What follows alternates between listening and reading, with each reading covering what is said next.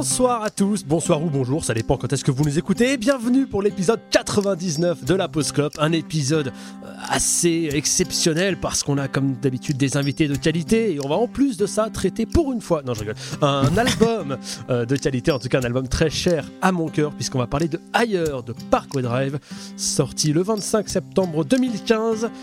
J'ai une belle euh, composition d'équipe pour en parler avec moi. La, la, charnière centrale de ce podcast a commencé par, euh, par JP. Comment ça va JP Salut, ça va et toi? Ça va très très bien. Euh, L'autre défenseur central, c'est bien sûr Seb. Euh, Seb, comment tu vas? Bonsoir, je vais bien. Et, et vous-même?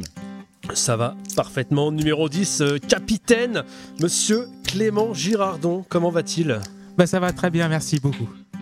Et enfin, euh, l'attaquant de pointe, euh, il est euh, grand par la taille, grand par le talent, il a les deux pieds au même niveau, vous en pensez ce que vous voudrez.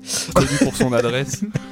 Connu pour son adresse et sa qualité technique, son... son il a son, juste une couille plus haute que l'autre. Mais... C'est vrai. Alors, en fait, j'en ai trois pour être précis, mais si vous voulez qu'on on peut en parler. Alors le podcast ne porte pas sur tes, euh, sur tes couilles, Erwan. Euh, on parle d'un truc euh, qui sonne légèrement mieux. Erwan, comment ça... Erwan, comment ça va? Mais Moi, je suis, ça va très bien. Je suis très content qu'on soit dans ce ton un peu, un peu émission de sport pour parler d'un disque de rugbyman, hein, clairement. un disque qui sent la margoulade, qui sent le chamoulon. non, ça va très bien. Très content d'être avec vous. C'est vrai que quand tu mets le disque, c'est un petit peu introduction en mêlée et, euh, sûr, et, et, bing Et tu ressors de là, 11 euh, morceaux plus tard, dans un état, et ben, on, va voir, on va voir dans quel état vous en êtes. Ça se met les cravates, ça se met les marrons, ça se met les châtaignes, et pourtant, c'est pas la saison. Avant, ça sent le rock.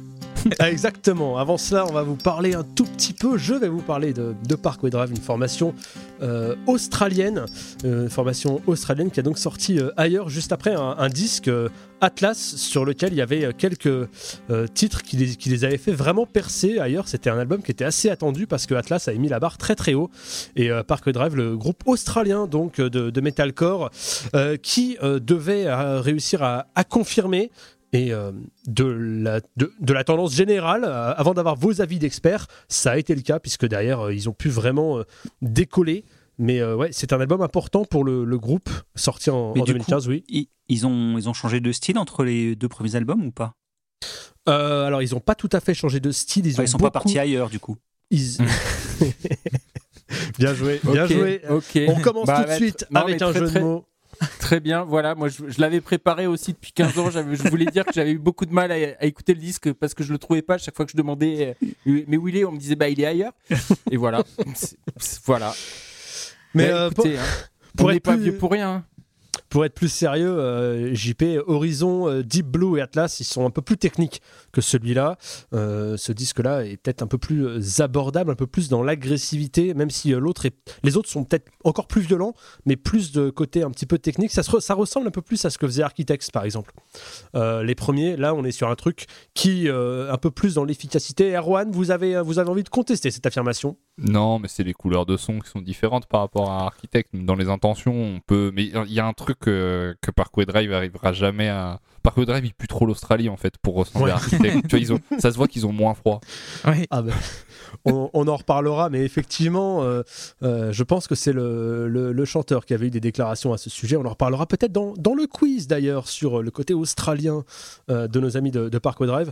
En tout cas, oui, pendant au début de leur carrière, ils avaient un côté plus technique et là, ils sont ils ont pris une direction avec ce disque. certains diront commercial, d'autres diront efficace. Je fais partie de la deuxième catégorie. Messieurs, je vais vous demander comment vous avez découvert Parkway Drive si vous ne si vous n'avez pas découvert avec ce disque? Ben moi, j'ai découvert avec ce disque justement, euh, donc euh, je connaissais pas du tout. Euh, et dès que j'ai écouté la première, le premier titre, je me suis immédiatement reconnu dans, dans certains trucs. Donc ça n'a pas été une découverte, c'était pas une claque, mais je savais très, très bien dans quoi m'embarquer. On, on, en reparlera, mais ils ont soigné la tracklist qui fait que s'ils avaient commencé par un autre morceau, ça aurait pu être difficile, mais ils ont commencé par quelque chose de relativement abordable. Bah, Seb, on est très curieux d'avoir ton avis. Pardon, Erwan, avant Non, non, j'allais dire, t'inverses les deux premiers, déjà, il se passe quelque chose. c'est ça, par exemple. Oui, oui.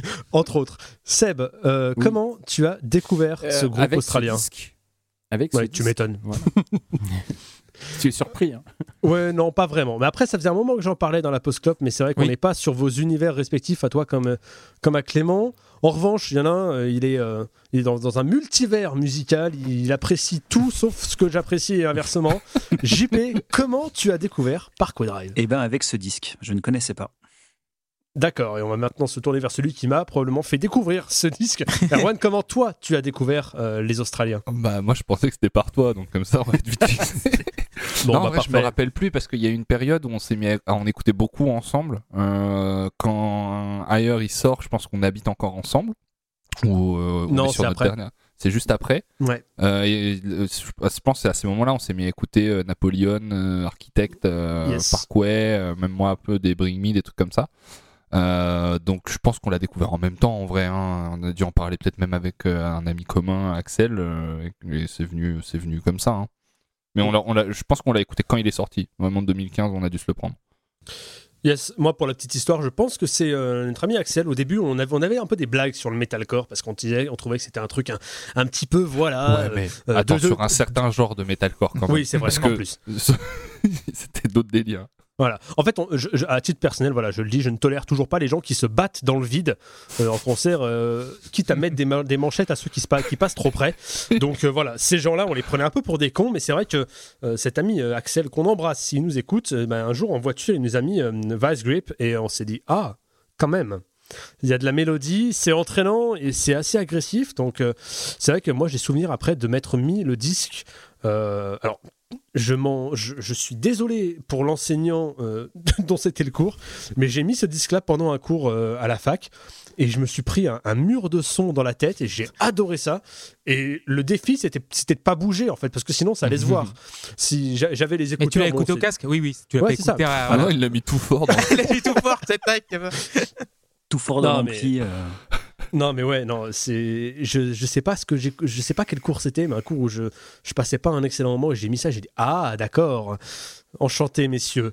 Euh, donc voilà, une découverte euh, assez. euh, intéressante avec ce, avec ce groupe que, que je n'ai pas quitté depuis, qu'on a pu voir avec euh, Erwan euh, Ouais, en septembre, moi il y a un an. Et ça Mm. aussi, on en reparlera parce que. Ah, c'était bien. C'est dommage qu'on ouais. ait raté le- la première partie.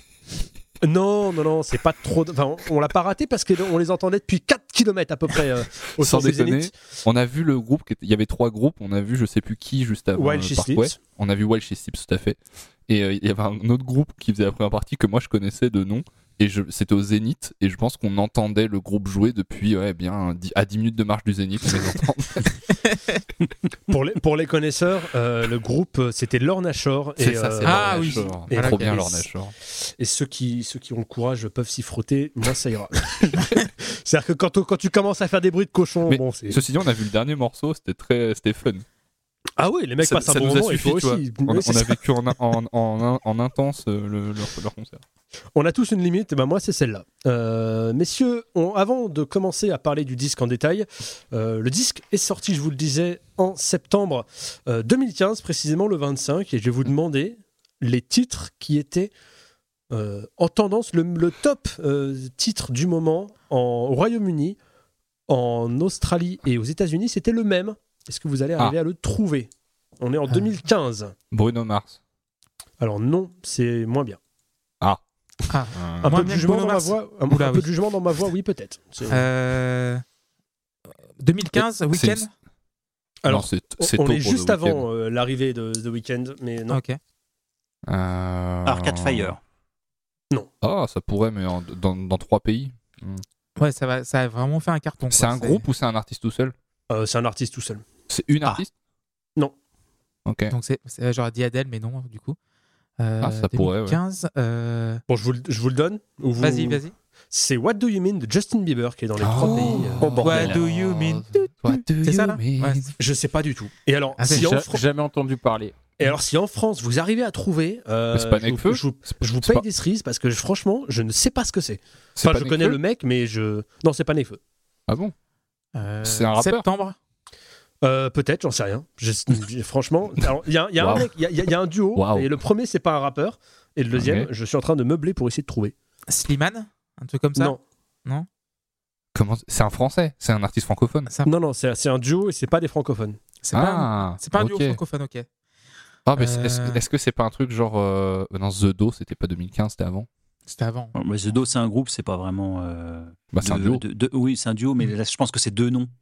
C'était un couple, surtout. C'est quoi? Ah donc c'est ouais donc c'est pas français. J'allais dire Cocoon, mais vous avez vu qu'ils sont français. Euh... Vraiment, euh, va, tu connais pas du tout vraiment. euh, Ça te dit rien du tout? Bah, je connais un, un des deux. P- pensez euh, pensez euh, hispanique. euh. Ah, c'est Kenji-. Non, non, non, non, c'est pas français. Ah, bah c'est Sean Paul. Sean Paul. Enrique. Iglesias. Bien joué, c'est Ah. Nicky Jam et Enrique Iglesias avec Ah. El Perdon. Et si vous Putain, savez, si vous connaissez ce titre, euh, félicitations parce que je n'ai aucune idée de ce que ça peut être. Ah, mais moi Ok. non plus. Mais alors, là, la moule pour tom- tomber sur le, Écoute, sur le écoute, nom du gars. certains diront que c'est de la réussite, d'autres diront que c'est du talent. Oui. Moi, j'ai fait mon, j'ai- je me suis fait mon avis, mais je le laisserai euh, dans le secret. La, la réussite, ça se provoque. bon. Voilà. Exactement. Messieurs, est-ce qu'on est prêt pour partir sur euh, le premier morceau Juste avant ça, je rappelle que vous nous écoutez sur toutes les plateformes qui veulent bien encore nous, nous accueillir. Vous nous retrouvez sur Twitter, sur Instagram et peut-être même bientôt en direct pour, parce qu'on approche, je vous l'ai dit, c'est l'épisode 99. Et les plus mathématiciens d'entre vous savent ce qu'il y a après 99. Je suis encore en train de chercher, mais mes calculs se précisent.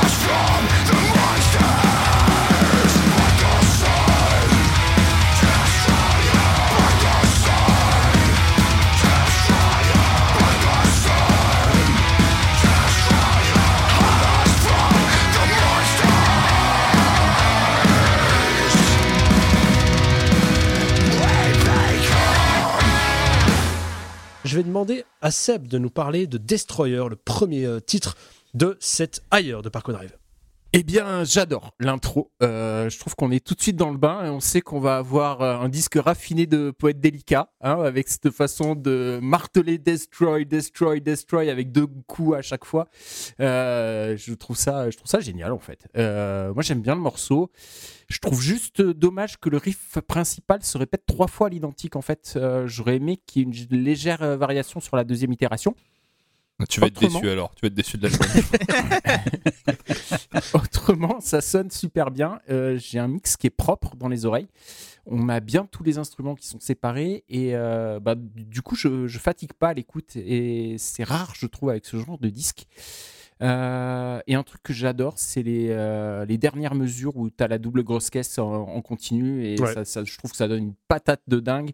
Euh, ça, c'est un- une utilisation que j'aime de la grosse caisse, de la double grosse caisse. C'est rare que j'aime la double grosse caisse, mais là, là, je trouve ça super cool. Je mets 7 sur 10 à Destroyer.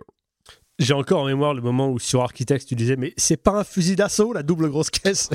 et c'est vrai que pendant oui bah maintenant le, le kick il suit les, cou- les coups de Mediator et s'il y en a beaucoup bah, il y aura beaucoup de kicks et puis il faut se démerder avec ça. Clément est-ce que tu peux nous parler de Destroyer? Alors, c'est un, donc, un disque de Rubyman. Ah pardon j'ai oublié de te demander ta Ah. note euh, Seb. 7 sur 10, j'ai dit. Ah pardon d'accord inattention de ma part. Alors, oui, euh, comme, je dis, comme disait Erwan, c'est un disque de Rubyman, mais produit par un footballeur, Georgie Hadji. Voilà, c'est. Magnifique. Et euh, oui, c'est un petit clin d'œil à SADC quand même, hein, ce morceau. Non. Euh, un petit clin d'œil à Scorpion aussi. C'est un rock de stade très efficace, j'aime beaucoup. Il y a Ah, des accents pensé à Kiss, moi, tu vois. Oui, avec Kiss aussi, ça revient moi aussi dans mes notes. Il y a des accents Linkin Park aussi. C'est le pont aussi très 80. C'est on est sur un terrain connu. C'est pas original pour un sou, mais ça fonctionne super bien. Donc 7 sur 10. ok JP qu'est-ce que tu as à nous dire sur ce morceau? Ouais, alors l'ouverture euh, tellement euh, épique métal, moi ça me fume. Autant de clichés au moins d'une minute, j'avoue, je surkiffe. C'est cliché c'est pas grave. Des gros riffs, des guitares harmonisées, t'as as droit à tout en une minute, c'est marrant. Et puis ben là, c'est le drame, hein, parce que vous voyez venir, hein, le, le chant, ça va pas être possible. hein. Je me suis fait au chant crié euh, sur plein de trucs, maintenant ça me dérange plus. Mais là, le problème, c'est qu'il est laid. C'est qu'il est vraiment laid. Ah, J'en connais un Et qui a pas encore, passé c'est un pas bon le pire moment. de l'album. Ah, bah ouais c'est ça. Alors du coup, je suis partagé parce que si je mets une note correcte pour la musique, mais il faut que je bâche le chant parce que c'est juste pas possible. Donc c'est compliqué. Alors euh, c'est quand même un morceau qui donne bien le ton du disque. Donc euh, il va prendre quand même 6 parce que voilà, c'est quand même bien, et c'est- ça, te- ça te met dans l'ambiance, tu sais ce que tu vas manger. Donc euh, voilà, 6. Alors, pour abonder dans ton sens, euh, le chanteur, pour le dernier album donc, qui est sorti l'année dernière, euh, a dû prendre des cours de chant. Voilà. Mais il aurait peut-être dû Ah. les prendre avant en fait. je trouve ça aurait été chante bien. mal sur celui-là. Il, il chante mal sur les balades, c'est un Non, enfer, je- on va en parler. je- Ah mais c'est pas- pire sur les balades, mais, mais, mais rien que là sur le chant crié. Alors, attendez, attendez, attendez. Il y a des balades sur ce disque? Oui, oui. Oui, non, il y a des, des trucs un peu plus euh, calmes quoi. Moi, je- moi, il y a des moments pas- où il s'essaye à la voix claire et là c'est pire. Ah, c'est juste un enfer. Ah, mais la, la- la voix claire, il, il, il sait vraiment pas faire. Et c'est pour le coup, on est sur quelqu'un qui a acquis sa technique en chantant. Euh, heureusement, il s'est pas trop, trop, trop fracassé les cordes vocales au passage. Mais euh, il y en a beaucoup qui euh, commencent comme ça et qui euh, ont une fin de carrière dix ans après parce que c'est terminado. Donc, euh, au moins, il a réussi Après, ils se à. prennent pour les Daft Punk, qui font un disque un peu bizarre et tout, qu'on fera dans la post-club un jour. Ouais, bah écoute, au pire, on fera le, proche, le dernier Avenged Sevenfold et puis voilà. bah, c'est bah, c'est de ça que je parlais. Ah, ok, d'accord. Ah, oui, mais c'est ça, la, la ref au Daft Punk. Ouais, écoutez pas ça. Si, enfin, écoutez-le, si. je sais pas. Je, Bien sûr que si. je, je- je sais pas. Mm, Ouais. Donc Bon, voilà, allez. ça va être un gros problème sur le disque, je le dis tout de suite. D'accord. Et t'as mis, euh, t'as, t'as dit ta note J'ai mis déjà 6. T'as mis 6, d'accord. Bon, ça Mm. va, c'est- on s'en sort bien. Erwan, Destroyer. Bah écoute, euh, Destroyer, c'est tout droit. Hein. Euh, tout Bah, droit ça, partout, oui. tout droit sur la route, tout droit dans les veines. Moi, c'est un morceau que j'adore. Déjà, ce que j'aime, c'est qu'il y a un minimum de build-up dans le morceau. C'est-à-dire vraiment, il y a une intro. Même avant Ouais. les refrains, j'aime bien qu'il y en ait encore. Parce qu'en plus, je trouve. Et Clément parlait de Scorpion, j'ai un peu le même problème. euh, plus, le temps- enfin, plus le temps est passé avec beaucoup de morceaux de Scorpion. Et de ce hard rock-là en général. euh, sur les couplets, je trouve que les couplets sont faibles par rapport à, à ce qu'apporte le refrain mélodiquement et à, à la lead et tout. Donc euh, j'aime bien qu'il y ait un, un petit build après les, après les couplets. Euh, mais c'est un, pour moi, c'est un premier titre qui est quasi parfait. Alors nous, on l'a forcément vécu différemment Euh, déjà, bah, pour ceux qui découvrent euh, Parkway avec le disque, nous ça a été notre cas. On a découvert Parkway comme ça. Les Mm. gens qui kiffaient Parkway Drive avant euh, ailleurs, ça a dû leur faire un peu drôle au début parce que effectivement c'est vraiment, euh, on, c'est du hard rock 80s fait par des Australiens qui font du metalcore. Ouais, c'est ça. Ouais, c'est exactement ça, ouais. Ouais, ouais. Donc euh, avec tout ce que ça a de fun en termes de double pédale, euh, d'harmonique, de chant crié. Moi je mets 6. c'est un, c'est un bon premier morceau. Il est presque parfait, t'as dit. Hein. 6. Ah, mais on le, on le- on le connaît avec le temps, voilà. Il est, il est exigeant dans la vie. il a un barème jusqu'à euh, sept. ah, non mais après, si j'ai, parce que moi si je m'écoute, je mets 9 partout parce que je les aime quasi tous les morceaux, je les connais vachement bien. Mais c'est dans, dans ce genre-là, pour un groupe qu'en plus j'ai découvert, j'ai pas la nostalgie avec Parkway Drive, j'ai déjà 20, euh, 21 ans quand c'est sorti, donc euh, c'est pas non plus de mon enfance. Euh, je- J'essaye d'avoir un peu de recul, je sais quand même que, et on en- j'en parlerai en conclusion, mais c'est pas non plus hyper évolué techniquement, c'est pas non plus en termes de production, il y a un ou deux morceaux où il se passe un truc, mais c'est pas non plus, voilà. Donc euh, j'essaye de rester mesuré, mais dans mon cœur, ils sont tous C'est à pour ça qu'il 9-10. faudrait euh, partager la technique de l'émotionnel, en fait. On, on reconnaît bien, hein, si, si les gens ne savent pas encore quel est le métier que tu pratiques, Seb, on peut avoir une petite euh, inclinaison en, en- en t'entendant euh, parler d'évaluation et de, et de différentes grilles de compétences, mais euh, pour euh, être honnête, je suis d'accord avec toi. Euh, moi, j'ai mis 9 à Destroyer, juste, juste parce que je Voilà. suis beaucoup trop client de, de ça. voilà, je- euh, en fait, on comprend tout de suite ce qu'on va avoir. Je pense que le parallèle avec ACDC est très juste et on en reparlera, mais il y a un peu un côté de dire bah maintenant on va faire le truc le plus efficace possible. Euh, on a grossi, on est un groupe de stade, donc on, veut être un groupe de stade et on va le devenir et on va y aller à fond. On fait des riffs hyper catchy. Je pense, et on en reparlera, mais je pense que n'importe quelle personne qui a envie de composer quelque chose dans le rock devrait écouter le travail qui est fait sur les guitares mélodiques, euh, parce que autant les rythmiques sont... euh, ce qu'elles sont est un petit peu répétitives, un peu bateau parfois. Autant les guitares un, un peu mélodiques. Oui. Autant les guitares mélodiques, elles sont euh, tellement, tellement, tellement efficaces, tellement percutantes que franchement, c'est euh, une leçon. Et euh, moi, plusieurs fois, je, je- à chaque fois que j'écoute le disque ou presque, et surtout ce morceau en particulier, je me dis, putain, mais c'est facile en fait. C'est facile, c'est pas dur de composer et de, et de, de faire des trucs percutants. Le truc, c'est quand j'essaye, ça fait pas pareil. Ouais, c'est Mais- ce que j'allais dire. Quand tu viens chez moi, après, on n'y arrive pas. c'est ça Ben, c'est ça. ouais. mais, mais quand tu les, quand, quand écoutes le mec, euh, c'est donc c'est Jeff Ling, il me semble, le, le guitariste euh, lead. Quand tu l'écoutes faire ses, faire ses morceaux, ça a l'air facile. Mais euh, pourtant, ça l'est pas. Il a changé de style, Jeff Lynne. Alors c'est Jeff Ling, mais oui. ouais, non, c'est moi pour moi, je suis, je suis vraiment assez sidéré de la de la facilité que qu'ils ont à créer des mélodies. Et pour moi, il y a un côté Iron Maiden dans le côté euh, Oh. lead de guitare. euh, Oui. Il y a un euh, morceau notamment qui est très Maiden ouais. dans la lead. dans, dans le côté lead, lead de guitare que tu ne peux pas oublier en fait. C'est des trucs qui te restent dans la tête. Et euh, Iron Maiden avait. euh, disons que ACDC avait la science des guitares rythmiques, Iron Maiden avait la science des guitares lead. Et euh, je trouve que ce groupe-là, sur ce disque, a, a un petit peu les deux. Euh, on a dit que la tracklist était intéressante parce qu'on a une petite montée. Euh, comment dire que là, on a commencé quand même en première, et là, on commence, euh, on démarre, mais vrai, mais c'est pas pied au plancher, c'est on a déjà le pied qui rappe sur l'asphalte avec Dying to Believe, le deuxième morceau. Je vais demander à JP de nous en parler. Ça tombe bien. Bah. Euh, T'as- dû l'adorer celui-là en termes Je de l'ai adoré. Non, c'est pas vrai. Euh, là, j'ai rien pour me raccrocher. J'aime déjà pas les riffs. Puis alors, le chant, c'est pas mieux. Donc, c'est- c'est compliqué. En fait, il y a guère que la petite euh, guitare avec les passages en wah-wah euh, que je trouve vraiment sympa. Euh, et puis le solo qui est cool aussi, il faut avouer quand même, il est, il, est, il est bien cool, mais il est trop court, c'est dommage. Mais, euh, mais voilà, non, j'ai absolument rien pour m'accrocher sur ce morceau-là, donc euh, il va prendre un- un triste 4. Désolé pour lui, mais voilà. Est-ce que Seb va réussir à trouver des qualités à ce morceau? Et ben, j'ai quasiment écrit mot pour mot, alors que euh, bien que je passe toutes mes journées dans, dans le dans le lit JP, presque, voilà. Euh, on on- on n'en a pas du tout parlé. Euh, euh, j'ai écrit bof, rien ne m'accroche vraiment dans ce morceau, rien qui ne le fait ressortir. Il est Osef en fait.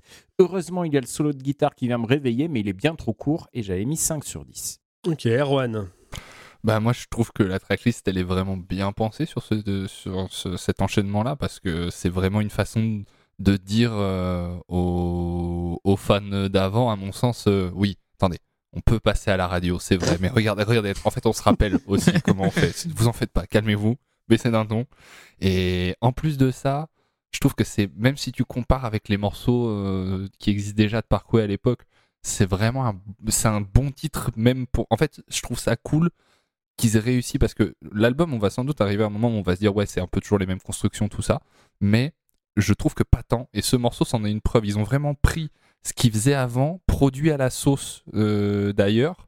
Euh, ça marche vraiment bien, c'est percutant même en termes de, Je trouve qu'au chant on s'y retrouve beaucoup plus. Il y a beaucoup plus d'impact. Euh, après c'est un morceau qui est très rentre dedans. Et même en haussant le tempo et en partant sur un autre registre, on retrouve quand même la patte de la production. T'as pas l'impression d'écouter deux titres qui ont rien à foutre ensemble. Donc moi j'adore, je mets la même note que Destroyer, c'est un titre que j'aime beaucoup, donc je mets 6 sur 10. Clément, on va t'écouter sur Dying to Believe. Alors oui, comme tu disais, Erwan, c'est aussi l'homogénéité de l'album qui est euh, la prod qui, qui me fait aller jusqu'au bout justement de, ce- de cet album-là. Et oui, Dying to Believe, c'est mobilier urbain, bruit de bus, prenez garde quoi. C'est euh, c'est de la méchanceté à l'état pur. Tu, vois les barres de céréales, tu vois, c'est de la barre de méchanceté. Tu vois un truc comme ça, on te donne ça, t'achètes ça au bureau de tabac ou en supermarché et t'as exactement euh, ce qui, ce qui est écrit dessus. Donc euh, Dying to Believe, ça, va vite, c'est limite débile. Donc euh, c'est pas ma cam, mais je comprends le concept. Donc 5 sur 10, mais voilà. Si, t'aimes ce, style, je pense que tu mets 10 sans, pro- sans sourciller. Quoi. Tu crois? Bah, La preuve, en image, regarde. Hop, Dying to Believe, pour moi, il prend un 10. Ah, franchement, tu te Voilà. fais attraper par le col, il, il te met Ah la oui. tête solo. Alors pourquoi t'as un col si t'es dans l'eau? Je sais pas, mais voilà, euh, vraiment, tu, te fais attraper par la voix et ouais, ça va dans tous les sens. Sur Destroyer, on a eu un super breakdown, mais qu'avait une lead qui l'accompagnait. Là, pas du tout. C'est genre vraiment, on crie comme pas possible et on, euh, on joue dans les cordes graves en, en ayant, euh, en mutant de temps en temps pour euh, faire un petit peu de complexité rythmique. Et c'est tout. Et tu bouges ta tête et c'est marre. C'est vraiment une, une agression. C'est, il y a vraiment un côté sauvage là-dedans. J'adore le, le placement rythmique des, des guitares rythmiques sur les couplets. Je, trouve, je trouve ça vraiment sympa. Il y a un truc qui t'emporte vraiment. Et ouais, non, Dying to Believe. En plus, encore une fois, un joli travail de, de lead, je trouve. Et euh, voilà, j'ai mis, euh, j'ai mis 10 et c'est effectivement, Erwan a raison, c'est un bon trait d'union entre euh, ce que Parkway Drive faisait avant et ce qu'ils font sur ce disque. Ça permet de rappeler aux, fans euh, de la première heure qu'ils savent toujours faire ça, mais qu'ils le font avec un, son euh, un peu différent. Euh, Il y a toujours une belle agressivité et franchement, c'est une énergie pas possible. Euh, recommandé si vous voulez conduire, parce que franchement, euh, en voiture, ça vous met une, une bonne patate. J'a- J'adore ce morceau qui prendra un 10. On va passer, messieurs, euh, à ce qu'a Au été l'un des, a été voilà l'un- des singles qui a été euh, Ah, c'est un, étonnant. un Ah oui. tube euh, qui a beaucoup beaucoup marché, qui a aussi euh, divisé Vice Grip, le troisième euh, titre euh, de cet album. Est-ce qu'on peut entendre Erwan sur le, tube comme il l'appelle? Bah, c'est le tube. hein. Et on peut me parler plus que de raison. Euh, non, mais c'est un. En fait, moi j'encourage déjà, vous dans l'émission et si vous nous écoutez, si vous n'avez pas vu d'image de ce morceau en live, je trouve que c'est cool de voir à quel point il marche sur les gens. Notamment parce que, vous savez, enfin, si vous avez en tête à quoi ça ressemble un concert de métal, les gens se rentrent beaucoup dedans. Euh, ça fait partie des coutumes. Et euh, je, je- c'est assez impressionnant à quel point les gens dansent sur ce morceau en fait. Juste, je- ce morceau, il fait vraiment danser les gens comme des vieux tubes de rock, je trouve, plus que vraiment déchaîner euh, de la violence comme on pourrait s'y attendre dans des concerts comme ça. La lead est reprise vraiment partout. tout le monde connaît le, le fait d'avoir. euh, mais ça se voit qu'il est pensé pour faire chanter les gens Mm, aussi. Et en fait, pour moi, il est dans les intentions, à l'image de ce qu'est ce disque. Et je développerai un peu plus là-dessus en, con- en conclusion. Mais il y a une vraie volonté dans la DA de faire quelque chose de très fédérateur. Et je trouve que ce morceau, c'est celui qui représente le plus cette intention. Euh, Ouais, il y en voilà, a un autre un peu plus loin comme ça aussi. hein. Ouais, ouais, c'est vrai. Mais celui-là, il a vraiment beaucoup pris. Donc, euh. après, pour autant, moi, j'ai quand même des. re- J'adore le titre, mais j'ai quand même un peu des, des regrets par rapport à la construction. Euh, je trouve qu'il manque de. Et c'est globalement un reproche que je pourrais faire au disque, mais moi, il manque d'un gros solo. Euh, quitte à jouer vraiment au Guitar Hero de stade, moi, j'aurais pris un gros solo central en fait que j'ai pas. Euh, à la fin, on a une espèce de pauvre début de, de, de, solo qui me, me satisfait pas, qui me laisse un peu sur ma faim. Et j'aurais terminé juste sur un refrain du coup, sans même un refrain, un truc très cliché, tu fais le refrain sans les guitares avec juste euh, la batterie, tu vois. Donc, euh, donc moi, je mets 6 au morceau. Je reste un peu dans ma tonalité parce que j'ai, c'est mon le recul que j'essaye de prendre en tout cas sur le registre en particulier. Mais euh, c'est un morceau que j'écoute même aujourd'hui euh, de temps en temps, euh, qu'on écoute souvent avec Timothée. Donc, euh, c'est un, banger. Le truc, c'est que c'est pas la culture du groupe de faire des solos. Il y a quand même la côté, le Bah côté ouais, metalcore où tu, où tu fais des breakdowns, Mais tu fais c'est- pas des solos, quoi. Mais c'est pas leur culture de faire vice grip non plus. Non, c'est vrai, tu t'as raison. Hmm.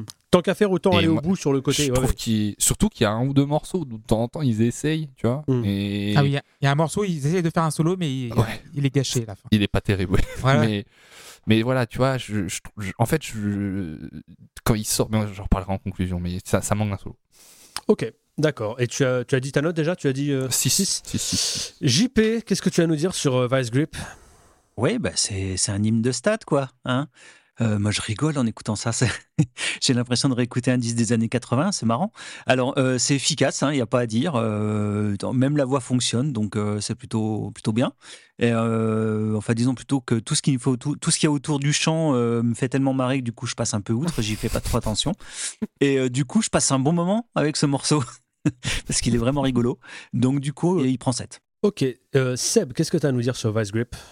Euh, c'est peut-être mon morceau préféré de l'album. Je Ok, savais pas que c'était un single. Euh, Bah, je ça s'entend, ça s'entend Ah oui, ça Mais je suis pas surpris. Laissez-moi finir. D'accord. Mais- J'adore le riff d'intro. Euh, moi, ça me fait penser à un- une bande-son de jeux vidéo des années 80-90, en fait. Euh, et ouais, après la guitare solo tout le long comme ça, les yéyés, moi je marche à fond, hein, tu m'en mets, euh, c'est bon, 8 sur 10. Ok, de manière intéressante, euh, parmi tous les morceaux qui ont un peu marché du groupe, là je suis en train de faire le tour, et je pense que Vice Grip c'est celui qui a par exemple le plus de vues sur YouTube. Euh, Bah je oui, sais pas, sûr. je Oui, oui, sais c'est pas ce que ça vaut, mais à, à- à rivaliser. Alors est-ce que c'est les mêmes personnes qui l'ont vu? Je suis pas sûr, mais c'est c'est intéressant Seb que tu le que tu l'apprécies autant ce morceau parce que je pense que c'est un morceau porte d'entrée. En tout cas c'est comme ça qu'il a servi pour moi, et c'est un morceau pour te pousser à écouter le reste. Je crois. Il y a vraiment, euh, euh, il est moins agressif. Le chant un- c'est un truc sur lequel tu peux un peu plus te retrouver. Moi, faut voir qu'à l'époque, j'écoutais pas de chant euh, euh, crié ou saturé en tout cas. J'en écoutais quasiment pas à l'époque. Et je disais même que j'avais même tendance à dire que j'aimais pas ça. Et c'est avec ce morceau, je me suis dit, ah, on peut faire des choses quand même pas trop mal. Et après, ti- petit à petit, je suis allé à, vers plus euh, et euh, des trucs franchement plus euh, extrêmes euh, en termes. Et tu as fini dans Architect. Exactement. Et ça, ça franchement, c'est Exactement. Mais Voilà. Architect, c'est tellement pas le plus moche de ce qu'on peut trouver dans cette. Demandez à Luc, Ouais, en ouais. fait. Franchement. Ou, ou écoute leur Nashor et tu reviendras à genoux en demandant pardon et en nous suppliant de te refaire écouter euh, euh, Nihilist ou un truc comme ça. Non, euh, ouais. Euh, J'aime bien euh, ce, titre, il a marché pour moi. Euh, Il y a vraiment en plus un côté. En fait, il il un peu, il est feel good ce morceau. L'autre, euh, les autres sont un petit peu des, Bah des murs ouais. de, des murs Mhm. de son dans la gueule et des pavés euh, dans, dans ta tête. Celui-là est feel good, même jusqu'au- jusqu'aux paroles. euh, L'idée euh, d'espoir pour ceux qui n'en ont plus, la lumière dans, dans le noir et tout, machin. L'idée, c'est de ce morceau, ils, ils ont de l'énergie et si t'en as pas, ils t'en donnent parce qu'eux, ils en ont plein. Voilà. Donc, euh, voilà, je trouve qu'il marche bien. J'avoue que je comprends pas trop euh, le fait d'avoir des, des débuts de solo. Euh, C'est Mm. étonnant, Euh, d'autant que mm, sur les débuts de solo, on sent que le guitariste aurait de quoi euh, en faire un vrai. Euh, je pense que dans, il y a dans ces phrases, il y a un début de groove, il y a un truc où moi j'ai envie d'en d'en entendre plus. Mais bon, on n'a pas. Surtout qu'il est super propre. Ah hein, ouais. euh, Ouais, la prod est le jeu est super propre. quoi. Ouais. Et, euh, mais en plus, il joue des trucs simples, mais voilà, il y a, il y a- il y a vraiment un côté. Il est clinique, quoi. Il y a une, une science de la, de la guitare lead, encore une fois, sur ce morceau. Le- C'est classique, hein, on est d'accord. Il y a des yeah, yeah, des machins, mais bon, ça. Ça fonctionne. Je pense que ce morceau avait un rôle dans l'album d'attirer les gens pour, qui, pour écouter et euh, euh, de les emmener euh, doucement vers la suite. Et je trouve qu'il remplit ce, ce rôle. Je lui ai mis 9 à ce morceau, il me semble. Et on n'a pas entendu Clément, je crois, c'est ça? Oui, oui. Je crois que tu... vous m'avez pas entendu encore, mais euh, j'ai pas grand chose à rajouter de plus. Enfin, bon, genre, c'est un hard rock de stade bien fédérateur. Tu peux chanter en chœur, même les guitares, tu peux les chanter en chœur. Euh, tu assistes à un concert de festival, tu t'éclates, tu danses. Et euh, le Rise, Rise, tu le retiens tout de suite, quoi. Donc, oui, c'est 8 sur 10. C'est, un, c'est un vrai tube. Efficace, euh, efficace euh, aussi le quatrième morceau Crushed. Euh, efficace Ah. ou pas d'ailleurs, ça dépend. Je dis ça parce que en tout cas il est voulu comme tel, je pense, parce qu'il te met des patates. Bah, Clément, est-ce que tu veux commencer sur euh, Crush d'ailleurs? Bah, c'est un peu plus ambitieux, j'ai l'impression, que les trois premiers. Enfin bon, c'est beaucoup plus, voilà, c'est plus de souterrain, c'est plus immersif. T'as le groove qui est bien ancré dans le sol. Et il y, a- il y a des moments, ça m'a fait penser un peu à Cashmere de Led Zeppelin dans le rythme, un peu, pas, boum, un peu plus lent. Et euh, franchement, j'ai pas passé un mauvais moment, donc euh, 7 sur 10. Ok. Euh, Erwan, qu'est-ce que tu as à nous dire sur Crushed? Bah, je rejoins Clément, euh, je sais pas si je dirais ambitieux, mais en tout cas, euh, c'est c'est le morceau dans lequel, sur l'ensemble du disque, je trouve qu'ils ont essayé de mettre le plus de trucs qui sortent de leur Oui. zone de confort Mhm. de base. Et moi, je marche pas à tout. Euh, déjà parce que, en fait, je trouve grandiloquent le morceau. Je trouve qu'il y a beaucoup trop de choses dedans. Il y a un espèce de fond avec des chœurs, une ambiance un peu mystique de film d'horreur facile là. Mais euh, en plus, sur, certains, sur certaines parties des couplets, il est quasi en train de rapper, en Ouais. vrai, comme s'il était un peu dans un truc de néo-metal, Mhm. tu vois. La production, elle est du coup un peu plus sombre. Euh, et même à l'oreille, il y a un truc de panne sur les guitares. Il y a deux, trois idées de production en plus que tu retrouves pas forcément ailleurs. Et du coup, je, je, moi, j'adhère pas forcément à tout, notamment le. En fait, c'est le, tout le fond avec les chœurs dans les graves et tout. Je, je, je rentre pas dedans, quoi. Euh, néanmoins, je, en fait, je, je pense que ce morceau, je l'aime plus dans l'ensemble du disque que je l'aime euh, si je l'écoute tout seul. Parce que, encore une fois, je trouve ça cool. Ouais, c'est le disque de Parkway pour faire la tournée des stades. euh, Mais je trouve quand même qu'ils ils ont cherché à faire un petit peu plus que leur 4 singles, quoi. Donc j'aime qu'il existe. Euh, il est peut-être juste un peu too much pour moi et, et peut-être que c'est pas le registre non plus, parce qu'on va voir Fracture après et aussi euh, amène aussi des trucs d'un registre un peu différent. Euh, mais là, j'adhère moins. Je mets 6 sur 10 quand même, parce que je trouve qu'il est vraiment. Il est bien. euh, il, il a sa place dans l'album, et peut-être qu'il y a un monde où, tu vois, euh, Crushed, ça marche hyper bien en live, et demain, euh, ils sortent vraiment un, un disque hyper. vra- vraiment orienté néo-metal, quoi. Donc euh, ça m'a plu qu'ils aillent un peu, un peu piocher là-dedans. Seb, à toi de nous parler de, de Crushed. Eh bien, moi, je vais mettre 7 sur 10 à Crushed. Alors, je vous avoue que l'intro m'a fait peur. Euh, mais il n'y a pas de souci, on est vite de retour dans la poésie, hein, donc il n'y a, pas de problème. Euh, globalement, moi, le morceau, il me fait énormément penser à RATM, en fait. Et, Bah oui, du euh, coup, c'est un peu, c'est un peu ce que disait Erwan. Ouais. Mm. Oui. Voilà. Donc euh, j'aime beaucoup euh, cet instru un peu, un peu plus calme sur les couplets et la montée vers le refrain. Je trouve qu'elle est bien foutue. Euh, Moins fan des refrains par contre. Euh, mais mais je, je trouve la fin du morceau euh, top. Donc euh, ouais. Non, franchement, je passe un bon moment. JP sur Crushed? Ouais, voilà, je trouve qu'il y a une, une- pareil, il y a une belle ambiance un peu, un peu méphitique là sur le morceau avec les, les chœurs et tout ça. Effectivement, il y a un petit côté euh, Raise Against qui aurait fricoté avec du rock satanique, quoi. C'est assez marrant. Et euh, mais en fait, les mecs, ils sont super doués quand même pour faire des, des morceaux. Je trouve qu'ils accrochent bien, quoi. Euh, C'était quand même très efficace. Euh, donc moi, c'est pareil. Je passe, un bon moment. C'est un peu la même recette quand même. Euh, ça, s'éloigne pas trop. Ils essayent des choses, mais ça, s'éloigne pas trop. Mais c'est vraiment bien fait, donc euh, ça prend 7. Ok, et moi, Crushed, euh, bah, effectivement, je, je rejoins Erwan sur le fait que c'est un morceau qui tente des choses, et je lui reconnais ça, mais pour moi, ça fonctionne pas. Euh, J'ai du mal avec ses chœurs. J'aime bien la partie euh, un peu plus euh, osée rythmiquement sur les refrains, où il y a des guitares qui se promènent et un, truc un peu plus rappé, mais le refrain ne m'attrape pas.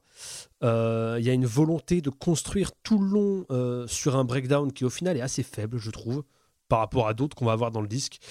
Et, euh, et je vois bien ce qui est tenté. J'aime bien que la tentative existe, mais pour moi, je trouve que l'essai est pas transformé. Quoi.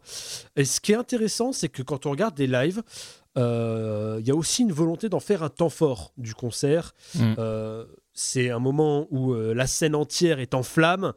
Euh, je savais pas qu'on avait droit à la pyrotechnie en intérieur. Pour- je pensais que c'était interdit, tous les groupes ne le font pas. je me rappelle qu'avec Erwan, on s'est demandé ce que c'était. Et puis voilà. Là, mais en plus, on en avait parlé, on s'était dit, tu crois qu'il y aura de la pyrotechnie et tout, puis tu, je sais plus lequel de nous a dit non, mais en intérieur, c'est pas possible. Et là, on dit, et là, on dit mais c'est quoi les trucs sur les côtés là? Et je ah, je sais pas, ça doit être des, des projecteurs. Rien du tout. Ah, la faisait, scène, la scène entière en, en feu. Et d'ailleurs, il faudrait que je vous retrouve ça, mais il y a quelqu'un, il y a le- le- le- leur photographe qui euh, a fait un, un- Qui a a pris fait un plan où il est en drone FPV euh, pendant que la scène est en feu. Il passe entre les jambes du chanteur et tout. C'est un truc de marteau. Le, le drone FPV, c'est un. Et c'est sur, ce c'est sur ce morceau où il y a des, des chanteuses qui rentrent euh, en marchant en même temps que lui? Euh, sur certains, non. Bah, si, sur certains, concerts, il y a- ils ont toute une DA de, de meufs euh, et de. Enfin, c'est des gens qui sont, on sait pas, c'est les meufs d'ailleurs, qui sont Ouais. capuchés avec des torches. Euh, je crois qu'ils re- ils peuvent Mhm. revenir sur ce morceau sur certains lives, mais euh, Ah ouais, ouais, ouais, non, c'est un. En gros, ils veulent en faire un temps fort, alors que pour moi, c'est discutable. Euh, c'est c'est pas le morceau qui prétend être. Discutable. C'est pas le morceau qui, qui prétend être. Je lui ai mis un petit 6 qui pourrait même s'approcher du, du 5. Un autre morceau qui est relativement euh, ambitieux, en tout cas qui va sortir un petit peu du reste, c'est Fractures. Euh, Fractures, qu'est-ce qu'on a à en dire du côté de, de JP Alors, euh, euh, les couplets, c'est non. Mais par contre, l'hymne de stade de- du refrain à base de oh, oh, oh, c'est oui. Alors pourquoi, Ça, pourquoi oui. les couplets c'est non? Ah ben, euh, j'aime pas du tout ce qu'il fait sur les couplets, en fait, tout simplement. Le chanteur toujours ou euh, Donc, euh, même musicalement, je suis moins, moins fan, mais, mais, mais aussi le chant, oui. Et, et puis le pont est sympa aussi. Euh, et puis en fait, le gratteux qui a un jeu quand même euh, assez prévisible hein, pour ce genre de musique, mais franchement, c'est ultra propre ce qu'il fait, quoi. Et, euh, et là, on l'entend bien sur ce morceau-là. Il y a un petit passage un peu en solo qui, est, qui est vraiment chouette. Mais alors, pourquoi le solo est coupé avec un fade Hmm. Putain, ah, ça, oui, ça, c'est un crime. ça. Démarre et tu. Et c'est- Ouais. Pas ouais. le seul. hein.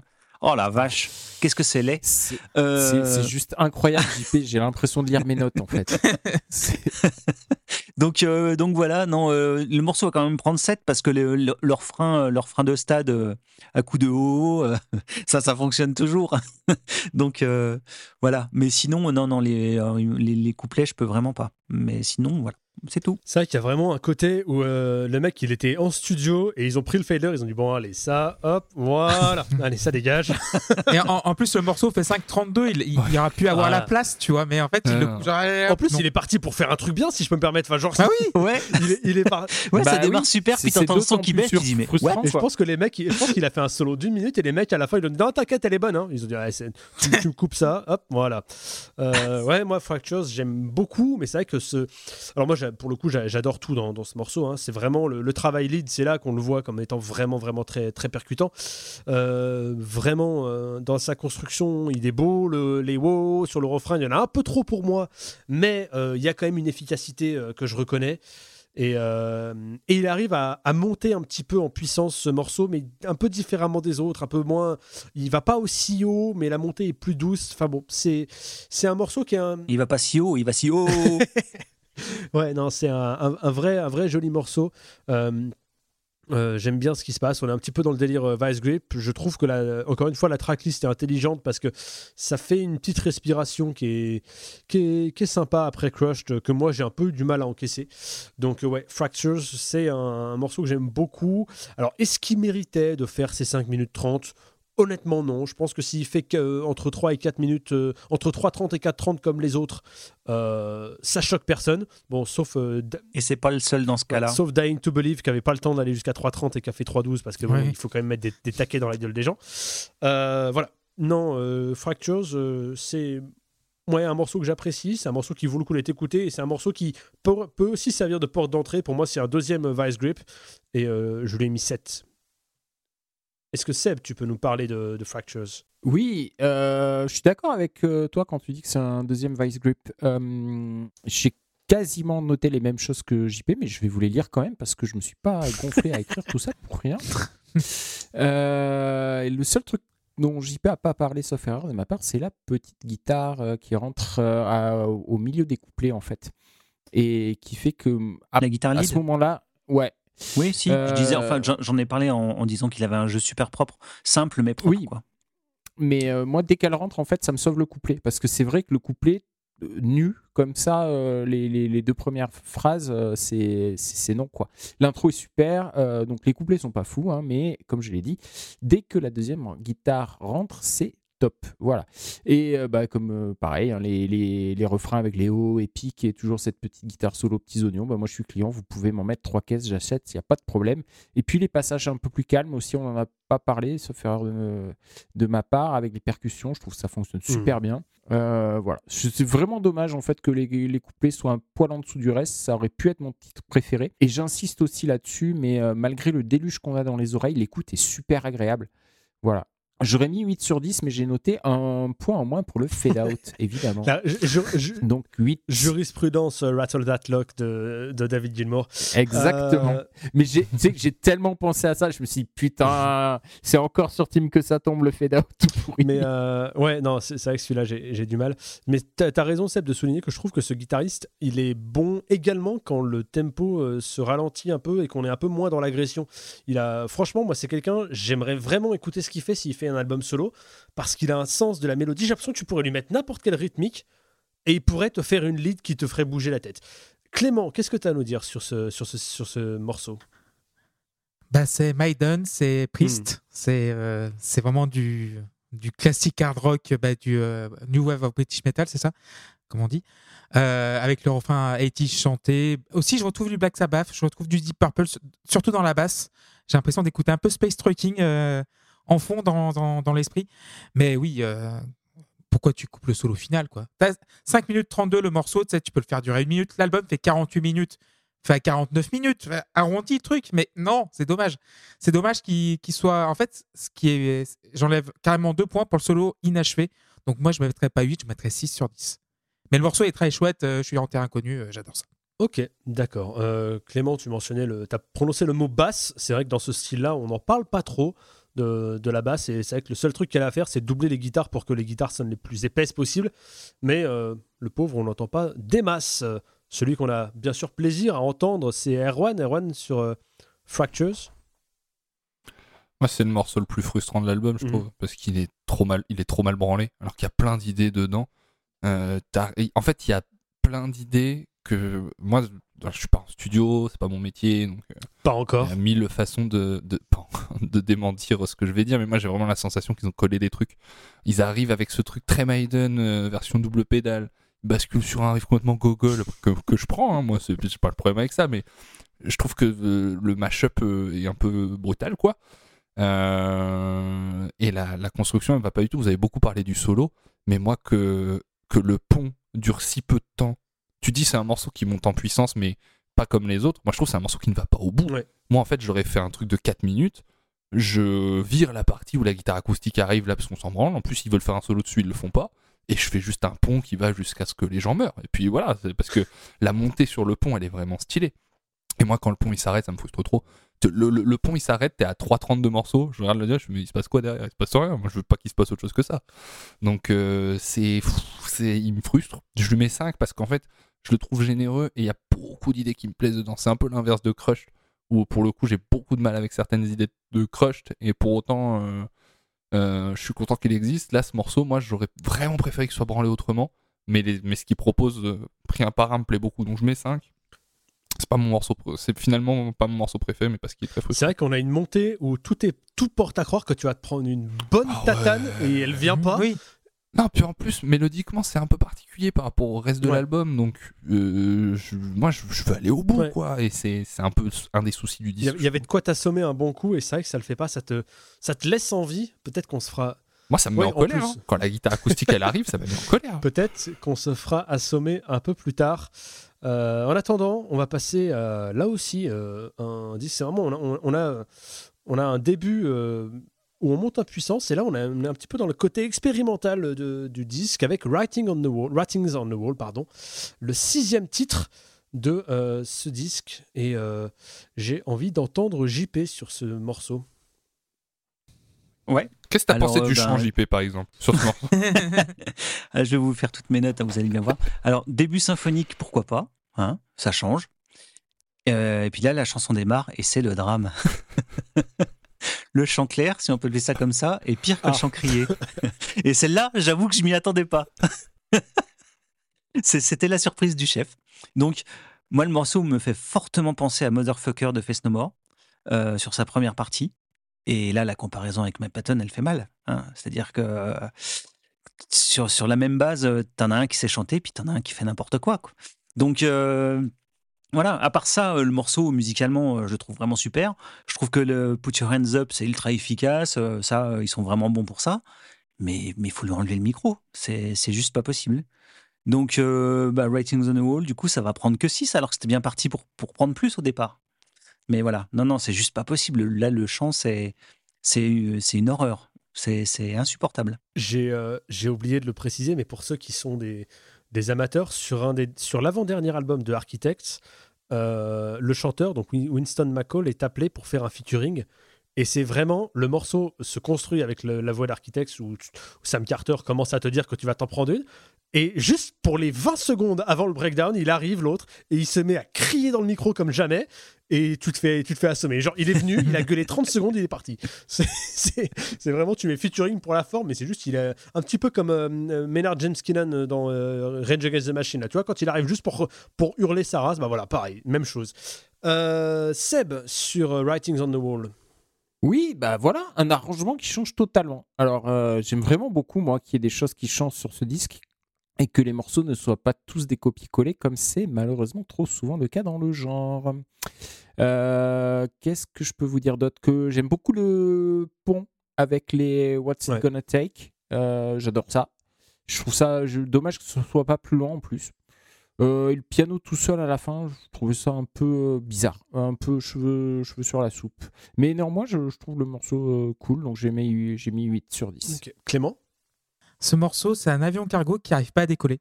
Euh, c'est, euh, t'as des cordes au début du piano, ça change, c'est, chouette. T'as une rythmique un peu We Will Rock You, toum, clap, comme ça. T'as un message à la Rage Against the Machine.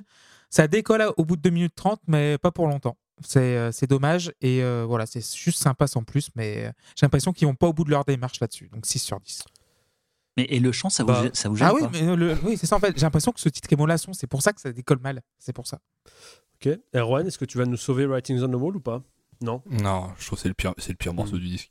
Euh, mais JP a fait très bien de dire, je trouve, il fait n'importe quoi. Parce qu'en fait, moi, je suis pas d'accord sur le fait qu'il sait pas chanter. Euh, il a euh, certainement des choses à perfectionner. Le chanteur l'a dit lui-même. Il a repris des cours euh, pour pouvoir travailler ses techniques vocales pour le disque d'après. Mais je trouve qu'il s'est. En fait, quand tu l'entends parler, en plus, il a pas une voix grave comme ça. Il a une voix une hauteur complètement normale. Je ne comprends pas. Donc c'est volontaire d'aller chercher aussi grave comme ça avec sa gorge. Et je ne comprends pas cette, cette DA, ce, ce choix. C'est un enfer. On comprend à peine ce qu'il dit. Même lui, ça se voit, il, galère à le faire. En fait, pour moi, il y a une vraie intention quand il le fait. C'est genre, il veut chanter comme ça. Mais ça n'a aucun sens. Et c'est laid de fou. C'est vraiment, c'est très très moche. Donc, c'est vrai que quand, quand t'es là-dedans, moi je suis d'accord avec JP, ça te coupe beaucoup du morceau. Moi, euh, en plus, euh, balade symphonique comme ça, euh, vas-y, on en a bouffé, tu vois. Donc, euh, faut, faut que tu me vendes un peu un truc. Et, euh, et là, quand le chant arrive, c'est impossible. Et la deuxième partie me sauve pas le morceau. D'autant que je trouve vraiment. Clément disait, ouais, la rythmique à la We Will Rock You, ouais, mais c'est trop bébête. Du coup, comme Oui, il oui, y a- comme ça. que ça, pour ça. Je, je- je suis pas du tout dedans. Donc, je mets 4, c'est ma moins bonne note sur le l'album. D'accord. Attention, entrée en scène du Timothée Emo, euh, qui, euh, qui a adoré ce, ce morceau co- comme, tous les autres. Mon regret, Merci, je me sens mon moins seul. regret, c'est qu'il n'y ait pas, euh, tant qu'à faire euh, des clichés du genre, une vraie guitare atmosphérique en clair avec 14 délais et 5 reverbs pour euh, voilà. Oui, il va pas au bout en fait ce Euh, morceau. mais- Il Ouais, Mathias. Jabs au solo, par exemple. Franchement, non, pas de solo, là, il n'y a pas besoin. Franchement, le. euh, comment? Le. Ah, c'est toi qui as produit le disque. le, euh, le chant, en fait, moi, je le vois comme quelqu'un qui chante, mais avec les dents serrées, tu vois. Il, est- c'est, il, il chante, bah, mais est- bah, moi, franchement, il y a un truc, euh, il y a un côté assez cinématique dans le morceau que j'aime beaucoup. Je vois euh, comment est le personnage un petit peu enfermé euh, au début euh, et qui se libère à la fin. J'aime beaucoup le texte, je le trouve très joli et je pense que le texte sauve une bonne partie du, du morceau parce qu'on n'en a pas parlé jusque-là. Euh, un petit peu sur Vice Grip, c'est en gros des textes qui sont un peu le monde va mal, mais il faut que tu essayes de faire ce que tu peux, machin. Là, il y a vraiment un côté un peu libérateur quand le morceau s'ouvre enfin. Et c'est un signe avant-coureur de ce que va devenir le groupe ensuite. Euh, c'est intéressant dans ce, dans ce morceau, on a les prémices de ce que va faire euh, le groupe par la suite sur, sur euh, Reverence et sur euh, Darker Steel. C'est juste qu'ils vont le faire mieux au fur et à mesure, en tout cas mieux ce que, selon ce que certains pourront en, en penser. Ah, mais que ça, le dernier, c'est un peu que ça. hein. C'est un peu que des trucs infos comme ça. Ouais, oui, oui, non, le, le dernier était pas. Ouais, c'est moi le dernier, j'ai pas vraiment accroché. Le dernier album Darker Steel, il est, c'est pas le meilleur loin de là. Euh, non, non, moi j'aime beaucoup ce, ce morceau. Je trouve qu'il a une une vraie. euh, il arrive à m'émouvoir et c'est vraiment c'est le genre de truc que je m'écoute quand j'ai besoin de me motiver pour un truc. J'aime bien me faire un peu emporter, avoir ce truc un petit peu malaisant du début euh, où tu sens un, un chanteur qui est pas qui est, qui est un peu oppressé et qui arrive à, à libérer ensuite euh, sa, sa puissance. Ça me parle et j'ai mis 9 à ce morceau. Tim, Tim Oui. tu connais le morceau Motherfucker de Face No More? Eh bien non, et je me suis noté de l'écouter juste après ça. Ah ouais, parce que tu vas, je pense que tu vas faire le, le parallèle avec cette chanson-là, c'est obligé. Et tu vas voir, il y a, Mais moi, je pense c'est- que Tim, il adhère moins à- à- au chant de Face No More qu'à ce chant-là. Je, je- je le connais un peu et je suis pas sûr qu'il rentre à fond dans, le- Bah, dans, honnêtement, dans les voix. honnêtement, je, je ouais, connais mais en quasiment termes, pas. mais en Face termes donc, d'intention euh, de chant et de, et de Ah bah oui, oui. Enfin, c'est c'est le jour et la nuit, alors que c'est à peu près le- la même chose musicalement euh, sur le Hmm. début, quoi. C'est. Enfin, moi, ça m'a tout de suite fait penser à ça, et là, Hmm. franchement, le- la comparaison était juste. euh, Enfin, c'était perdu d'avance. Clairement. Très bien, messieurs, il y a un morceau qui vous arrive droit dessus. Faites attention, mais avant ça, on va faire un petit quiz si ça vous va. Est-ce que ça vous tente Oui. Bien sûr. Ouais, Je J'ai pris, avoir absolument zéro réponse, comme J'ai tous pris les deux- quiz. j'ai pris deux minutes de ma journée pour préparer un quiz. En vrai, si j'avais voulu vous trouver des questions avec aucune réponse, euh, j'aurais pu. Mais ce que je vous propose, c'est de vous laisser une chance sur trois, parce que je vais vous Ah. raconter des histoires et vous donner trois propositions, et vous allez me dire ce qui s'est produit. Sur la tournée Révérence, première question. Sur la tournée Révérence, le groupe avait un très gros concert prévu à Los Angeles, euh, non, à Hollywood, dans une grande, grande salle pour donner le coup d'envoi de la tournée américaine avec Kill Switch Engage en première partie. Qu'est-ce qui s'est passé pendant le concert? Réponse A. ils- se sont battus avec Killswitch Engage. Réponse A, personne n'est venu. Réponse B, tout le matos du groupe est resté bloqué à l'aéroport.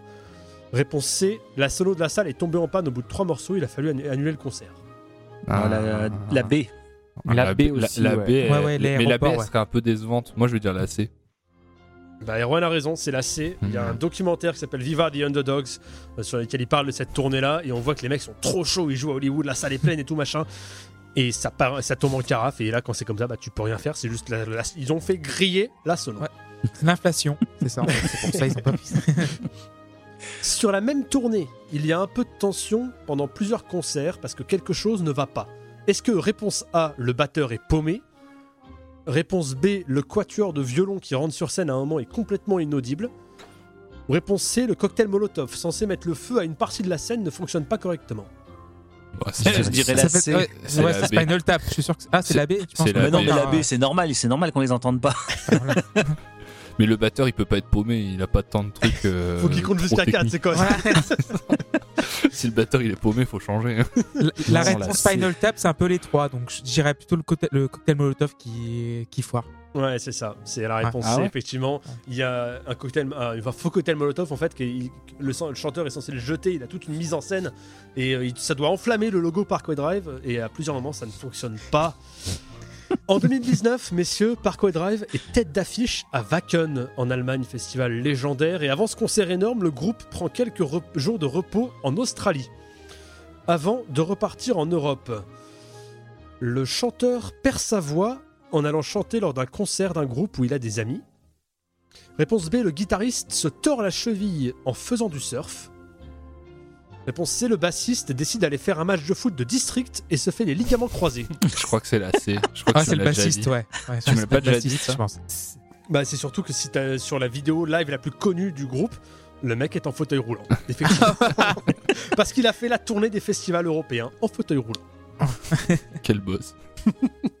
Et c'est quoi C'est les blessures c'est- Au foot, il y en a eu quelques-unes aussi. Je crois que c'était Gourcuff qui, qui s'était blessé en prenant son chien, un truc comme ça. Mm. Ouais, mais Après, Gourcuff, comme il avait pas prévu de faire Wacken, euh, finalement. Ouais, ça a aussi, été- ouais. Il avait Bah, pas prévu tu- de faire du foot bah, non plus, non Détrompe-toi, il, il a fait Wacken en. avec un groupe de métal breton. Pourquoi C'est le deuxième bassiste de Disturb, les gens le savent pas. Messieurs, en 2022, le chanteur euh, Winston McCall s'est fait très très peur et a évité de peu une catastrophe. Réponse A, il était mal placé sur scène et une flamme légèrement brûlée. Réponse B, il conduisait sur circuit et il a manqué un virage. Réponse C, il faisait du surf et en sortant d'une vague, il a réalisé qu'il était juste au-dessus d'un grand requin blanc. Non, C'est la A, c'est sûr qu'ils se sont brûlés. à C'est un la moment. C. C'est la C parce que Tim il a mis que des réponses C jusqu'au bout. C'est vrai? Non. En plus, la Il première y a c'était une la B B. au départ. Non, c'est la Euh. A, c'est sûr qu'ils se sont brûlés à un moment. C'est évident. Oui, c'est ça. Il y a pyrotechnie, c'est. Alors- ça semble plus logique. Honnêtement, ils se sont peut-être brûlés, mais je- j'allais sur la réponse euh, à thème Australie, puisqu'il a effectivement Ah ouais. Euh, Ah, le il est requin sorti blanc. d'une vague et il a dit, il a vu Ah, le putain. grand requin blanc juste en dessous de lui. Il a dit c'était, Oh, il a dit putain. en interview c'était un petit, il faisait que 4 mètres. Donc euh, Bah nickel. enfin, Là-bas, ils en ont Donc, dans leur c'est- baignoire. hein. C'était Ah, bien la réponse C, on est d'accord. effectivement. Voilà. C'est là que je vois le- l'esprit euh, logique de Seb qui m'a démasqué. Messieurs, dernière question. En 2007, le groupe a joué dans une pizzeria en Californie, euh, le Jerry's Pizza and Pub. Qu'est-ce qu'il s'est passé? Réponse A, ils pensaient jouer dans la salle, ils ont joué dans la cave. Réponse B, ils ont joué devant 6 personnes. Réponse C, leur cachet fut une pizza au fromage à 4 dollars à se partager. Et une pizza au fromage américaine. c'est- hein. Honnêtement, Bah, moi, toutes les réponses sont plausibles. Je pense que Ah oui, tout est arrivé. Oui, c'est la C. A, B et donc. Ouais, je pense que c'est la. C. Eh bien, Non, je dirais la B, moi. eh ben c'est Erwan qui a raison. Six personnes. Ah. Ils, Ah. ils pensaient jouer dans la salle, ils ont joué dans la cave, ils ont joué devant 6 personnes, et leur cachet, c'était une pizza au fromage. Ils en voulaient une deuxième parce qu'il y a, un, il y a un groupe sûr. entier, et on leur a fait payer. Voilà, A, B et donc C. exactement. Ouais. Voilà. Messieurs, on a, Non, pas donc. on a, Ah ouais, et C. on a souri, on s'est amusé, mais je vous avais dit qu'il y avait un morceau qui arrivait à vive allure en plein dans votre tête. Le voilà, c'est le numéro 7. Bottom Feeder, avant ça, je vous remercie de nous écouter sur toutes les plateformes euh, qui veulent bien de ce podcast de grande qualité avec des gens formidables dedans. Messieurs, c'est le moment. Bottom Feeder. euh, JP, qu'est-ce que tu peux nous dire de ce morceau? Oui, alors moi, le morceau, je l'ai renommé Bottom Filler. Parce que euh, je, je me fais copieusement chier, en fait. en Oh l'écoutant. non, t'as pas le Oh, Donc euh, voilà, il me gaffe complètement et il va prendre un petit 4. Aïe, aïe, aïe, c'est terrible. Seb, est-ce que tu euh, es dans la team JP pour ce morceau? Eh ben, presque. Euh, moi, je mets 5 sur 10. J'ai marqué rien de désagréable, mais c'est Osef. Oh. T'as pas écouté assez fort. Erwan Mais moi, je trouve que c'est le morceau le plus fun du disque. Bah ouais. Il est trop marrant. en fait, on, dir- on dirait un cover band de Michael Jackson. Oui. Oui, oui, c'est ça. Voilà. C'est vraiment un morceau de Michael euh, repris par un groupe de métal, quoi. Je- Oui. Tu prends juste la rythmique du couplet, c'est trop bien. Et euh, après, voilà, je- honnêtement, Parkway est pas prenable sur le refrain euh, chanté avec une ligne en dessous. Si c'était une discipline olympique, euh, ce serait Michael Phelps. Donc, euh, il est australien, Michael Phelps en plus, non? Pas du Américain. tout, ouais. c'était Non, il est américain. Il est Eh américain. oui, je suis faux, bien sûr. Euh, donc voilà, même si ça reste bébête dans les compos, euh, ils sont pas prenables sur ce registre-là. Et le fait qu'ils soient mis dans cette config-là, de sortir un truc qui est quasi pop, quoi, qui est vraiment dansant, bah j'adore. Ça m'a- C'est trop fun. Donc il y a que la fin, la partie finale, euh, je la trouve dispensable. Oh Mais non, bon, je mets 6. enfin, monsieur si, l'arbitre. si, si. Mais, euh, mais c'est un, c'est un super titre, c'est trop marrant. Clément, qu'est-ce que tu vas nous dire sur euh, Bottom Feeder? Bah, il y a une reprise il y a pas longtemps, enfin il y a pas longtemps, il y a une dizaine d'années de Smooth Criminal d'Alien Ant Farm. Et Mhm. j'ai pensé tout de suite à ça. Et euh, voilà, c'est vraiment ça. C'est un bulldozer de morceaux. C'est voilà, c'est et j'adore à la fin, tu sais le fuck et le mic drop. Vraiment, j'en ai plus rien à péter. Je balance ça par terre et oui, 7 sur 10, c'est vraiment une belle tranche de fun. Ok, moi je vais mettre un, un 10 à ce morceau hein, euh, qui voilà a un peu été fait pour moi. C'est-à-dire que le début où le mec, avant même de, que la guitare commence, il te crie dessus pour rien, pour rien, il n'y a pas besoin. C'est juste voilà, je vais le faire parce que au cas où tu t'es endormi. Ensuite, je trouve que la, rythmique, on l'a dit, très inspiré Michael Jackson, mais ça fonctionne. Il est trop trop fun à jouer ce, ce morceau. Je trouve que les paroles sont bien. Moi, c'est un morceau qui m'a aidé euh, quand j'avais envie de me taper euh, parce qu'il m'a il m'a détendu.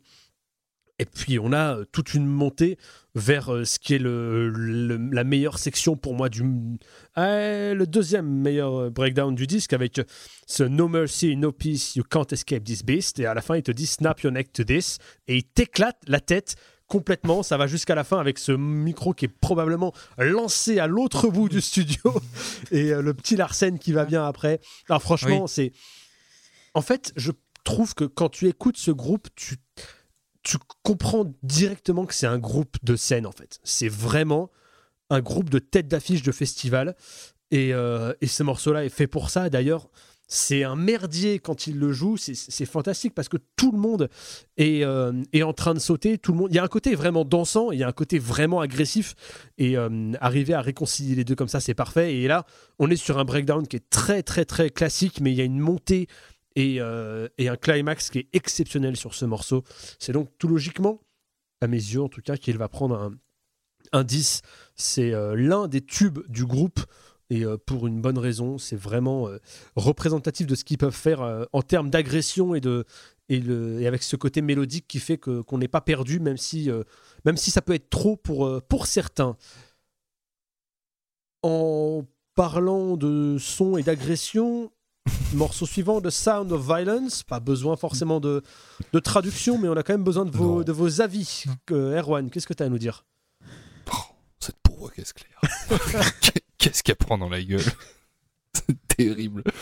Moi j'aime bien parce que c'est le morceau le moins calibré du disque, je trouve. Il est un peu, il est vraiment foutoir dans l'esprit. Il est un peu dans l'esprit de Dying to Believe, mais je le trouve plus foutoir encore.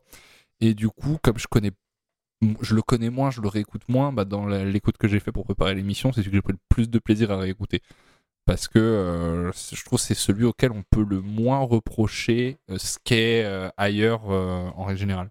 Donc euh, je lui mets 6 aussi, c'est un très bon morceau. Ok. Clément. Ben, tu vois la barre chocolatée d'Ain to Believe T'as bah, t'as la même Sound of Violence, en fait, à Ouais. côté, le même truc. Donc, c'est euh, c'est de la barre de méchant partie 2. C'est un peu moins de rentre, dedans que Dying to Believe, mais ouais, je passe un. Ouais, c'est un morceau. euh, voilà, c'est un morceau des fouloirs, donc 6 sur 10. Quoi. Ok. JP. Oui, bah effectivement, hein, c'est un peu comme Dying to Believe. Et vu que j'ai pas aimé Dying to Believe, ben j'aime pas non plus celui-là. Donc euh, il va prendre la même punition. hein, il, va prendre, euh, il va prendre un petit 4 parce que je me fais copieusement chier aussi sur celui-là. Donc voilà, ça fait deux morceaux où je me fais chier. D'accord. Seb. Euh, oui, bah, Team JP encore. Hein, c'est moi, c'est un peu le genre d'utilisation de la grosse caisse que je trouve regrettable en fait. Euh, et là encore, je trouve que le morceau est particulièrement oubliable. Alors c'est jamais désagréable, attention, hein, mais je trouve qu'il se passe rien de particulier en fait. Et c'est même limite, tu vois, de la brutalité pour la brutalité en fait. Oui. C'est un peu gratuit. Ah oui. Et Ça n'a rien coûté. et euh,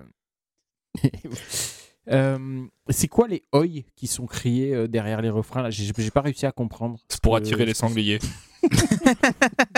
Non, je, je suis pas C'est- certain Non, que. mais c'est pas un- c'est pas un mot particulier, c'est juste euh, oi euh, Ouais, comme je me semble. oh oh ou yéyé ou Ouais, c'est ça. c'est ça. Ou blé. Euh, 5 sur 10.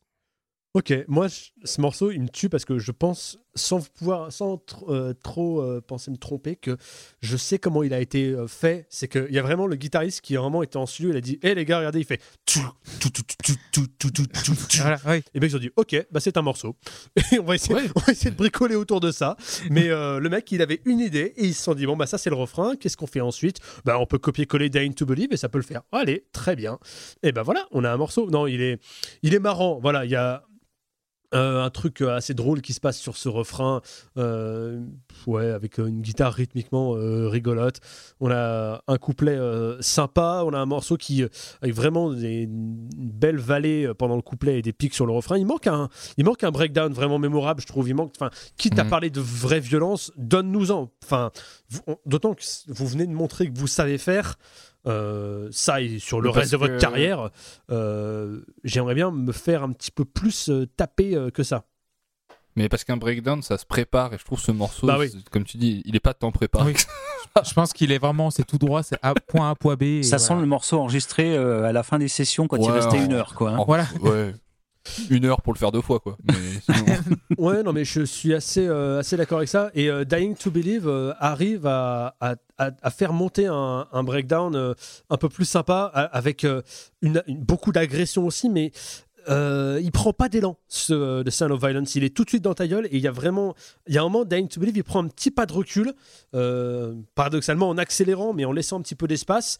Euh, il prend un pas de recul, après il te met une tarte, et là, celui-là, il n'y a, pas la place en fait. Et il y a aucun moment, il y a le, petit élan pour aller te mettre une, sacoche. Donc, donc voilà, moi, c'est juste ça qui m'aurait manqué. C'est pour ça que j'ai mis euh, 8. Mais si on va passer au morceau suivant, qui est un morceau assez, assez étrange, mais que, que j'apprécie beaucoup et qui s'appelle Vicious. Est-ce que, euh, Seb, tu pourrais commencer par nous en parler? Oui, bien sûr, euh, avec plaisir. Alors, c'est rigolo parce que, euh, arrivé à ce stade du disque, en fait, tu as compris que quasi un morceau sur deux, tu as une intro claire et calme qui annonce la tempête derrière. Euh, c'est à la fois un peu frustrant parce que tu sais que ça va arriver, mais en même temps, c'est bien fait à chaque fois. Donc, euh, voilà. Cela dit, euh, moi, je trouve que là, ça fait quand même deux, trois morceaux que le qu'on a baissé de régime, en fait, par rapport au début du disque. Je trouve que les morceaux sont moins marquants, ils sont moins bons. Et. Après, après dans, dans Vicious, tu as quand même deux très chouettes solos de guitare. Euh, encore une fois, trop court, surtout le, premier. Mais le, deuxième, il est particulièrement génial. Et, toute la fin est limite hymne de stade. Donc, euh, ça, sauve un peu le, truc. Je lui mets 6, sur 10 à Vicious. Ok, j'ai oublié de dire que, comme pour Dying to Believe, euh, euh, The Sign of Violence c'est clairement un clin d'œil à ce que le groupe faisait avant. hein. C'est euh, bien, bien assumé. Moi, sur Vicious, c'est vraiment, vraiment là aussi un, morceau que j'apprécie.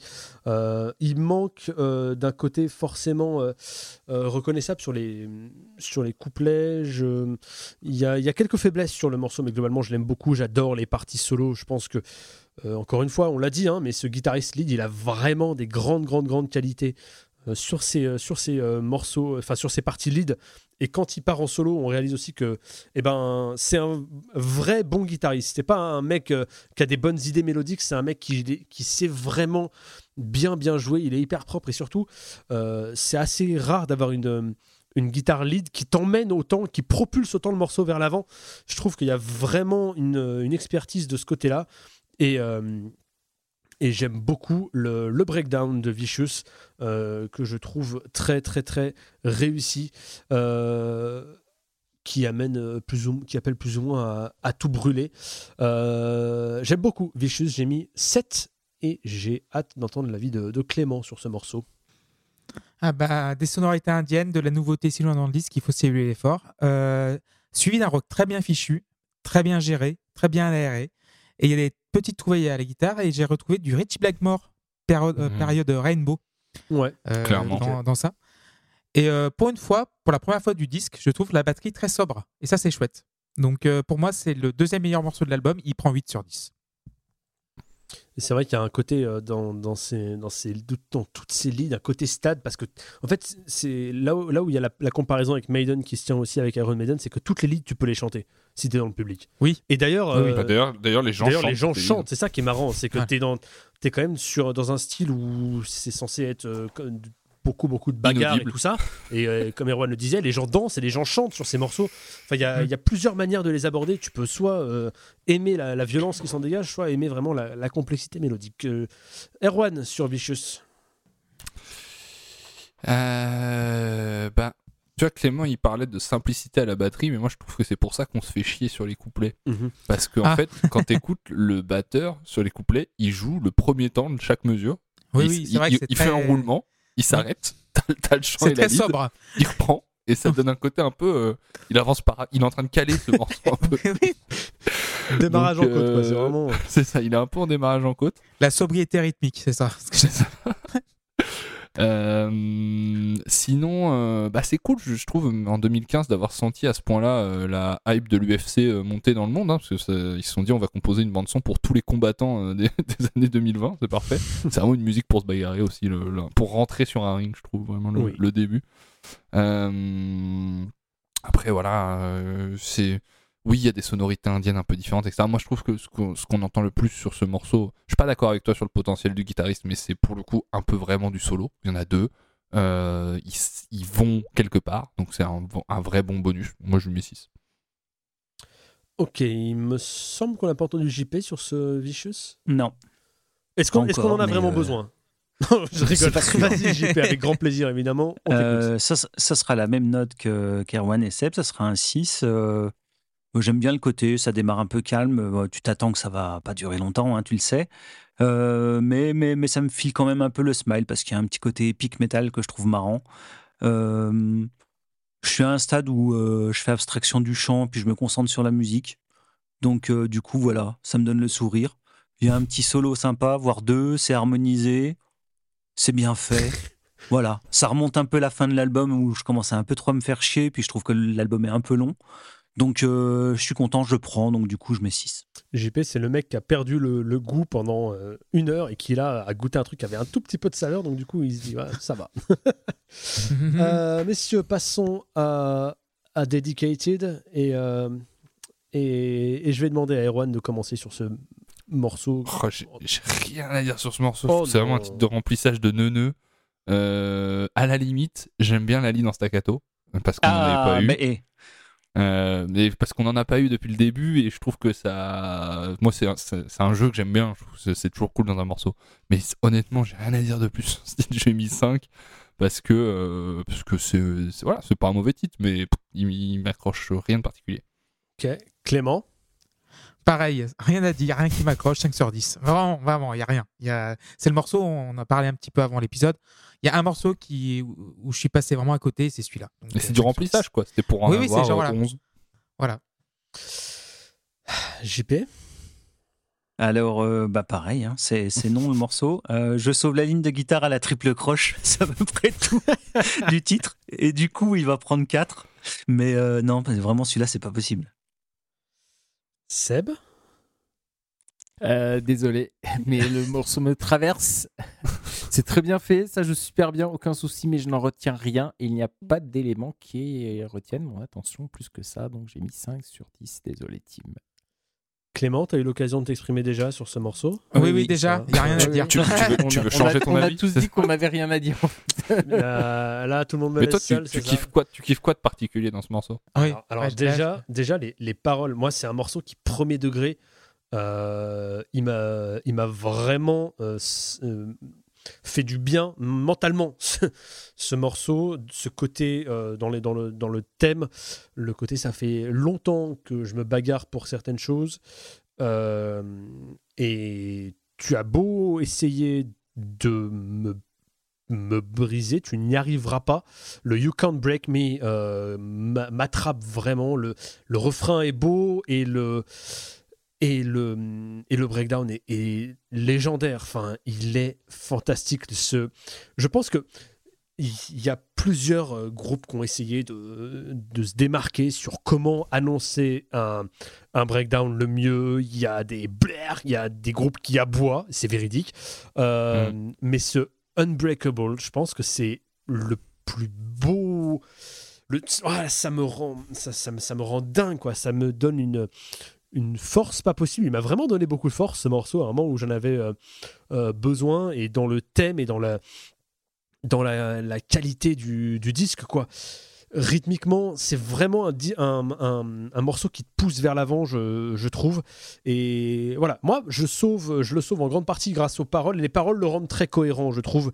Et euh, et il y a vraiment cette, cette, ce- cette sensation de, de monter en, en puissance et de, pour le coup, c'est quelqu'un, c'est un groupe, c'est un chanteur en l'occurrence, mais qui, se, qui décide de, se relever et de se battre et qui, en, tout cas, qui décide de pas baisser la tête.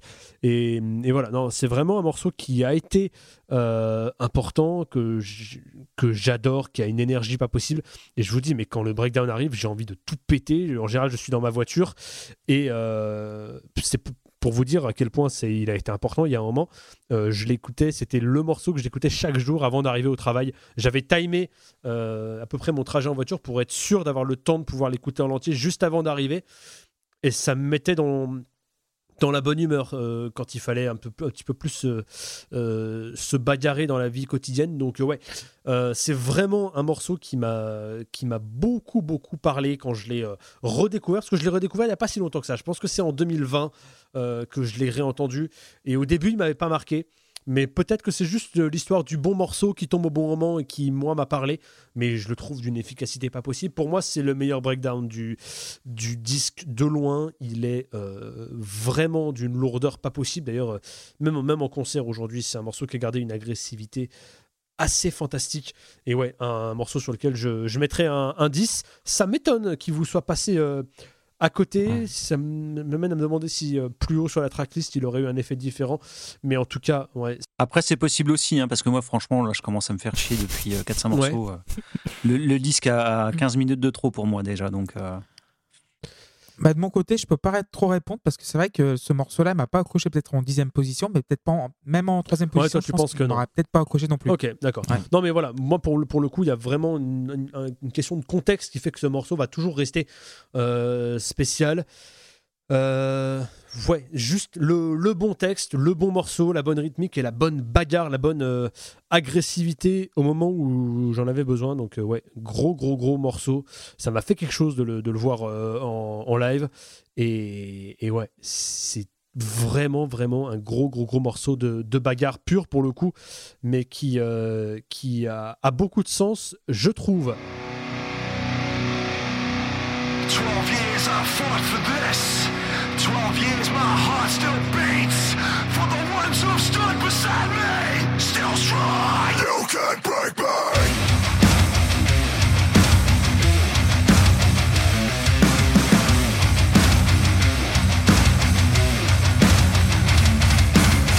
Twelve years I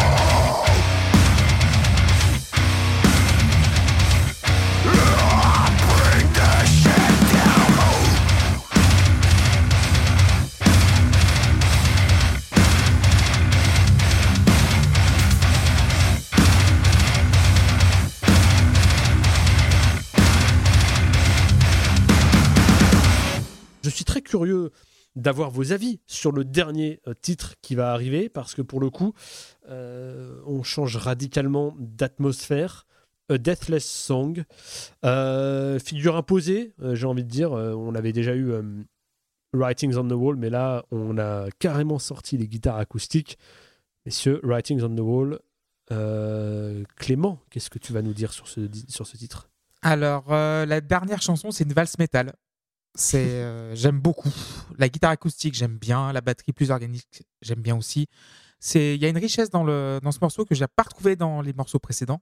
C'est bah, comme euh, vous l'avez dit un petit peu euh, tout au long de cet épisode, c'est un album qui fait la transition entre deux périodes de, de Parkway Drive. Donc c'est un, un adieu au metalcore parce qu'ils vont virer plutôt hard rock classique juste après. Et ces morceaux qui fait la passerelle, donc j'aime beaucoup. Et tout se finit avec un quartet à cordes et je m'y attendais pas. Donc euh, histoire de s'en aller avec panache. Donc euh, une très belle conclusion et j'ai mis 7 sur 10. Ok, Erwan. Bah moi c'est un morceau euh, qui me laisse euh, sceptique. En fait je le trouve vraiment déséquilibré. Je trouve que la partie balade, tu vois même avec la guitare acoustique, c'est pas leur truc. Je rentre pas dedans.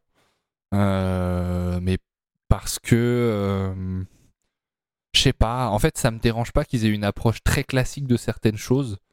Et là euh, je trouve que c'est en fait leur façon d'approcher une partie comme ça elle est pas différente de leur façon d'approcher un breakdown d'approcher une lead sur un refrain tu vois. Mais euh, je, rentre pas quoi. Ça, ça me parle pas plus que ça. Il y a un super refrain une super lead. Et du coup ça donne un, morceau dans lequel je trouve pas d'équilibre moi.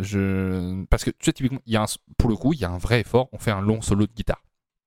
Et moi c'est un, passage comme ça qui me met en désaccord avec toi sur les qualités de soliste euh, qu'on trouve chez Parkway parce que je trouve ça plan-plan, quoi. Je trouve que c'est pas leur registre euh, euh, de vouloir partir dans, dans des dans des trucs plus guitar hero, voilà. Et surtout, j'aurais aimé que d'autres morceaux bénéficient de cet effort-là, par moment. Et je trouve ça un peu facile que cet effort-là arrive sur ce morceau-là, parce que c'est plus évident. Mais honnêtement, euh, n'importe... Allez, vas-y, je vais pas dire des trucs comme ça, mais je trouve qu'il n'y a, pas- a pas énormément d'idées dans ce solo. Donc, euh, par contre, la fin est incroyable. Euh, les chœurs, euh, le- les cordes, tout ça, moi je, je suis full dedans. Donc je reste sur un 5, parce que c'est un morceau que je trouve déséquilibré, dans lequel moi je, je, je vois pas tous mes repères. Donc euh, ouais, je- j'aurais aimé que. En fait, j'aurais aimé soit un truc peut-être plus radical, vraiment, euh, vraiment juste balade et chœur à cordes, tu vois ou peut-être juste un truc bourrin euh, en plus. Mais là, je, je sais pas comment me positionner. Mais pour le coup, c'est le côté footrack qui me séduit moi. Hmm. Bah oui, oui, non, mais je comprends Voilà. parce qu'en plus, t'as un peu de diversité et tout. Donc, euh, En vrai, quand, quand tu écoutes les 30, euh, les 30 dernières secondes de Dedicated, euh, plus bourrin que ça, ça va être tendu quand même. Parce que tu es vraiment où tu bourrines euh, en, euh, en allant très très vite sur ta corde grave qui, qui est mutée. Enfin, genre, c'est. Ouais, ça aurait, ça aurait Ouais. été compliqué de faire plus euh, sans aller vraiment sur des trucs euh, qui sont pas du tout euh, ou qui, euh, qu'ils ont, qu'ils faisaient sur les albums précédents. Quoi. JP, est-ce qu'il- qu'est-ce qu'il va nous dire sur Deathless Song? Ouais. Et ben Deathless Song, c'est comment massacrer une balade des vies en euh, première leçon. Euh, C'est-à-dire que oh, le chant, le chant, mais c'est juste pas possible. Du coup, ça me coupe du morceau. C'est une catastrophe. Donc, euh, j'arrive à me concentrer à peu près sur l'instrumental qui est, assez bateau, mais qui est plutôt bien foutu. Je veux dire, euh, voilà. Mais le chant, c'est une souffrance pendant six minutes, quoi. C'est. C'est dommage, c'est vraiment dommage parce que ça aurait pu donner un morceau un peu, euh, un peu classique, pas spécialement original, mais, mais tout à fait agréable. Mais, mais, mais le chant, ça te massacre le truc. Donc voilà, je fais une fixette là-dessus, mais vraiment, il chante très, très, très, très, très, très, très mal. Donc euh, ça va prendre 5. Euh, ok, je, je suis en train d'essayer de me rejouer le morceau dans la tête pour euh, comprendre ce que tu vois de si problématique au chant. Mais après, tu c'est toi que toi t'avais. Ah bah écoute le chant clair, hein. Ouais, tu vas voir ce que j'ai de problématique c'est dans le chant. C'est hein. le chant clair balade en fait. hein. C'est Oh. vraiment ce truc-là qu'ils n'arrivent pas à faire. Ah, je... Enfin, qu'il arrive pas. C'est une catastrophe. Ok. Mais c'est pas le pire. Moi, je trouve que le titre d'avant, la balade d'avant. Ah si, ah, si, parce que là, là, il y a en plus, il y a un effort vraiment sur la musique, sur l'orchestration. Il essaie de faire un truc, tu vois. Et t'as un chant qui est complètement à la ramasse. Oh, c'est un enfer. un Tu enfer. sens qu'il tricote avec des gants de boxe, ça on est d'accord. Mais euh, euh, c'est pas le comment, comment il s'appelle? C'est pas le chanteur de Disturbed quoi. C'est euh, c'est il y a, y a- y a- Ah il y a- bah il y a oui. zéro il y a Mais tu zéro maîtrise quoi. Non, non, mais moi, j'anticipe un peu sur ce que je voulais dire à la conclusion. Une des forces et la faiblesse de Parkway Drive à la fois sur le, le- ce qu'on est en train de parler du chant, c'est que c'est des beaufs et que lui, il pense qu'il est le chanteur de Disturb parce qu'il veut avoir cette, cette virilité-là, alors que sa voix, naturellement, n'est pas. Alors je pense ça. pas qu'il a. Il, Oui, c'est ça, il y a un côté, il y a un il a côté viril euh, qui, qui complètement hors sujet en fait. C'est, D'ailleurs, pour le coup, et c'est intéressant de le dire, on n'en a pas sur cet album, mais il a des aigus criés qui sont très très bien sur les albums précédents. Et c'est d'ailleurs intéressant que cette, Bah oui, parce qu'il a une voix aigu crié euh, typique du metalcore qu'on avait déjà eu sur du. euh, euh, C'était sur le Bring Me qu'on en avait eu. Et j'avais Ouais. dit, bah attendez, euh, Ah oui, bah si oui. vous écoutez Parkway Drive, vous, euh, les premiers Parkway Drive, vous entendez comment on fait bien ça. Euh, ou même d'autres groupes comme, euh, comme Wage War. Ouais, c'est pas la ça. même technique de chant. Bah, su- bah, sur, les, sur les précédents, il, il va en avoir des comme ça. Mais euh, là, effectivement, il n'y en a pas du tout sur ce, sur ce, sur ce disque. Euh, Il n'y a que Seb qui n'a pas donné son avis sur euh, Deathless Song. Il semblerait. Alors moi j'avais écrit Oh l'intro à la guitare classique. Alors bien, et bien évidemment cette, euh, ce haut de surprise n'a plus aucun sens quand tu passes en dernier, mais quand même je le, dis parce que je l'avais écrit. Alors moi j'avais noté guitare classique, vous avez dit acoustique, je, ne sais pas, ça me semble ça me sonner plus nylon que folk quand même. Mais euh, en tout cas c'est très beau. Euh, c'est complètement hors de propos, tellement on se demande ce que ça fout là sur le disque, mais c'est très beau. Et évidemment, comme à chaque fois, bah, au bout de quelques secondes, ça repart fort. Donc, donc c'est pas surprenant. Mais là, là tu as la guitare classique qui reste sur le couplet et je trouve ça génial. Je, trouve que le morceau est grand.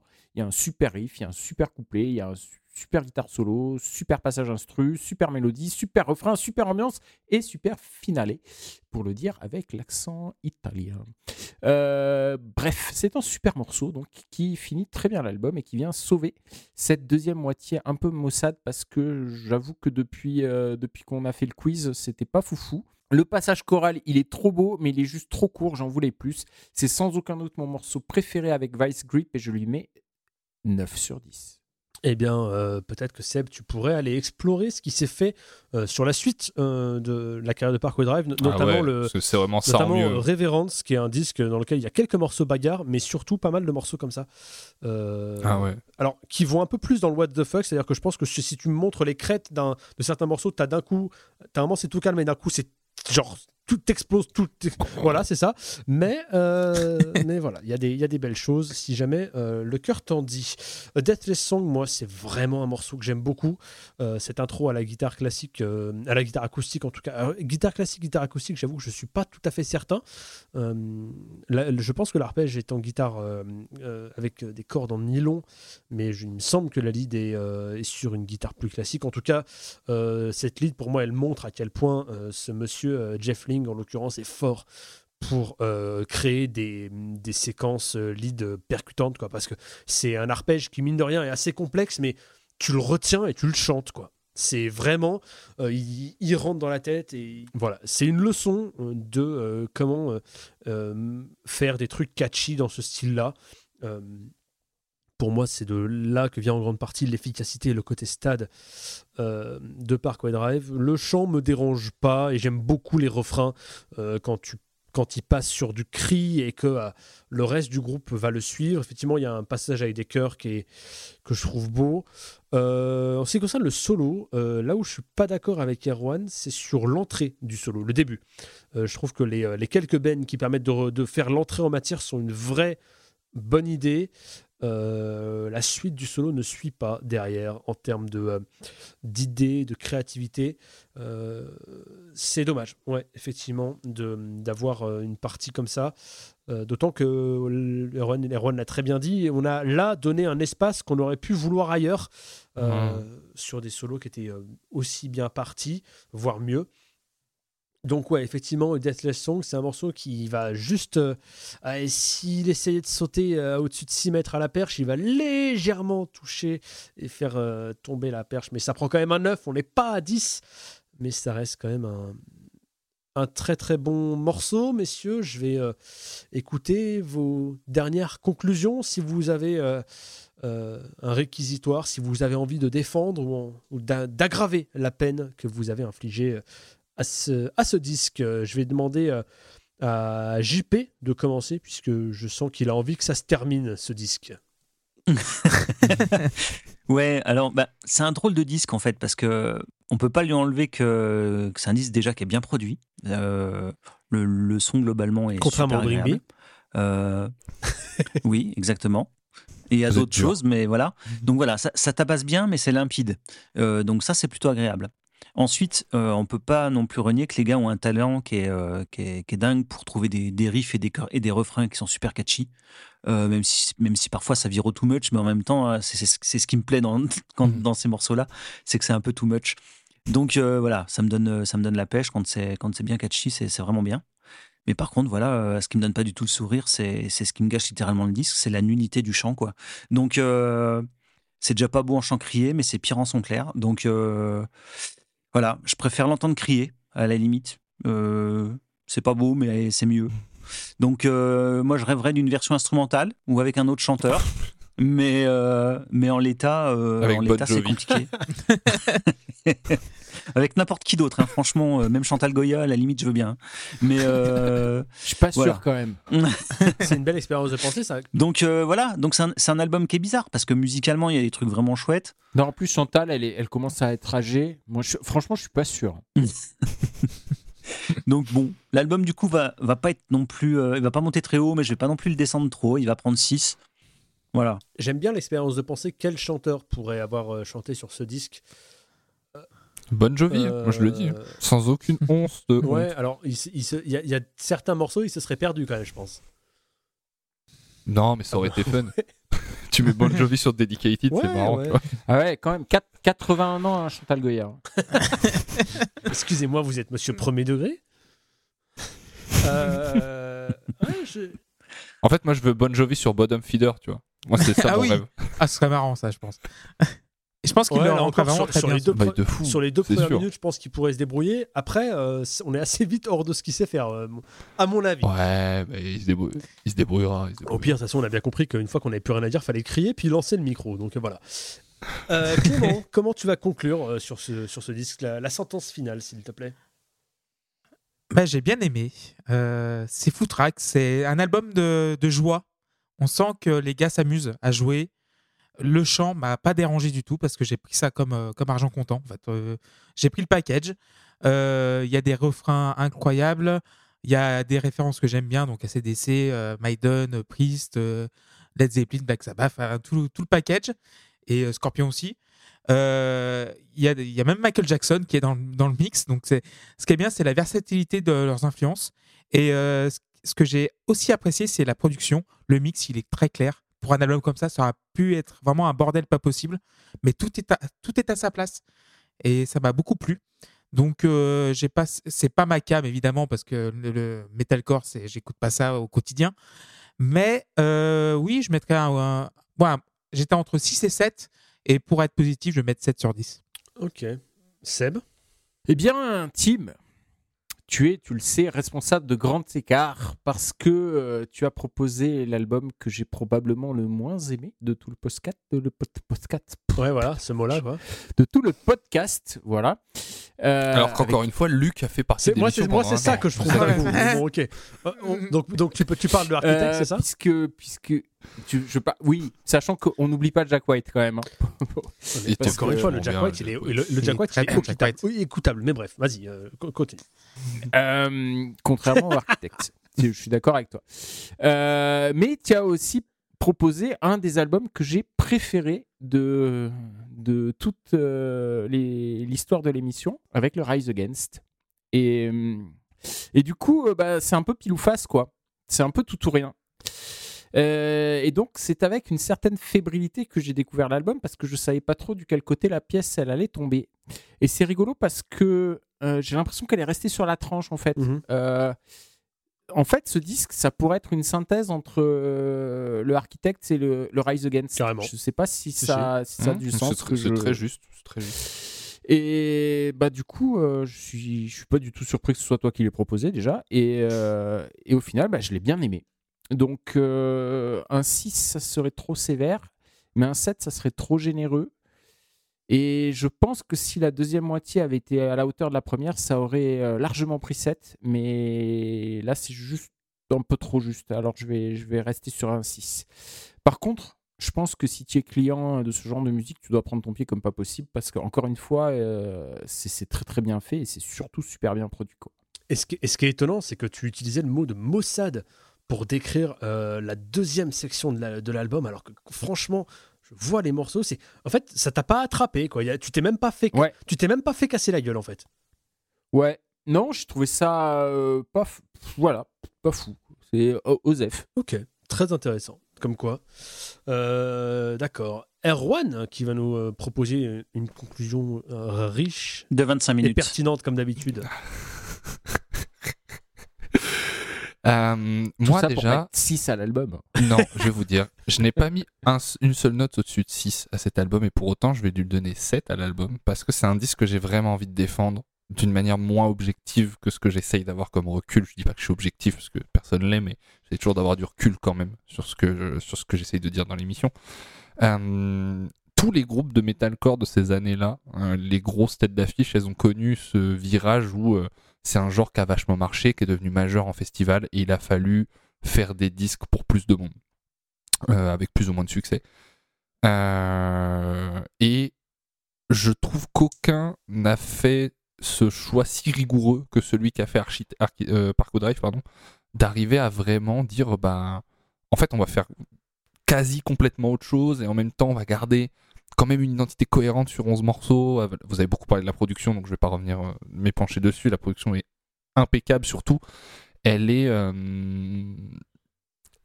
d'une façon vraiment pas négative, elle est easy listening. On peut tout, et Oui. je- honnêtement, avec Tim, on, on a passé beaucoup de temps à faire écouter ce disque à des gens qui écoutaient pas de metalcore euh, pour leur faire kiffer des trucs un peu plus brutaux. Euh, des potes à nous dans, dans nos entourages à Lyon. Euh, et et j'aime que, que Parkway ait réussi à sortir un truc aussi fédérateur. Je trouve qu'il est majeur du coup dans l'histoire de cette période-là, de ce genre-là, euh, d'avoir réussi à rameuter autant de monde. Je trouve que, tu vois, même euh, Avenge, qui a pas mal été fédérateur pendant un moment, a jamais réussi à sortir un, un- un truc aussi large, je pense, qui touche autant de monde. Peut-être A to the King, mais A to the King, il a. il- En fait, A to the King, il digère pas du tout ses influences, Non. alors que euh, ailleurs, complètement. Mm. Euh, tu, tu retrouves un peu euh, leur, euh, leur, leur goût et, leur, et, leur, et leurs influences, mais tout est digéré dans cette production, finalement sans trop de relief. hein, on l'a dit, c'est pas non plus. euh, on se fait casser la gueule, mais avec des, des, des, des, des couleurs de son qui sont pas non plus euh, euh, des coups de poignard, quoi.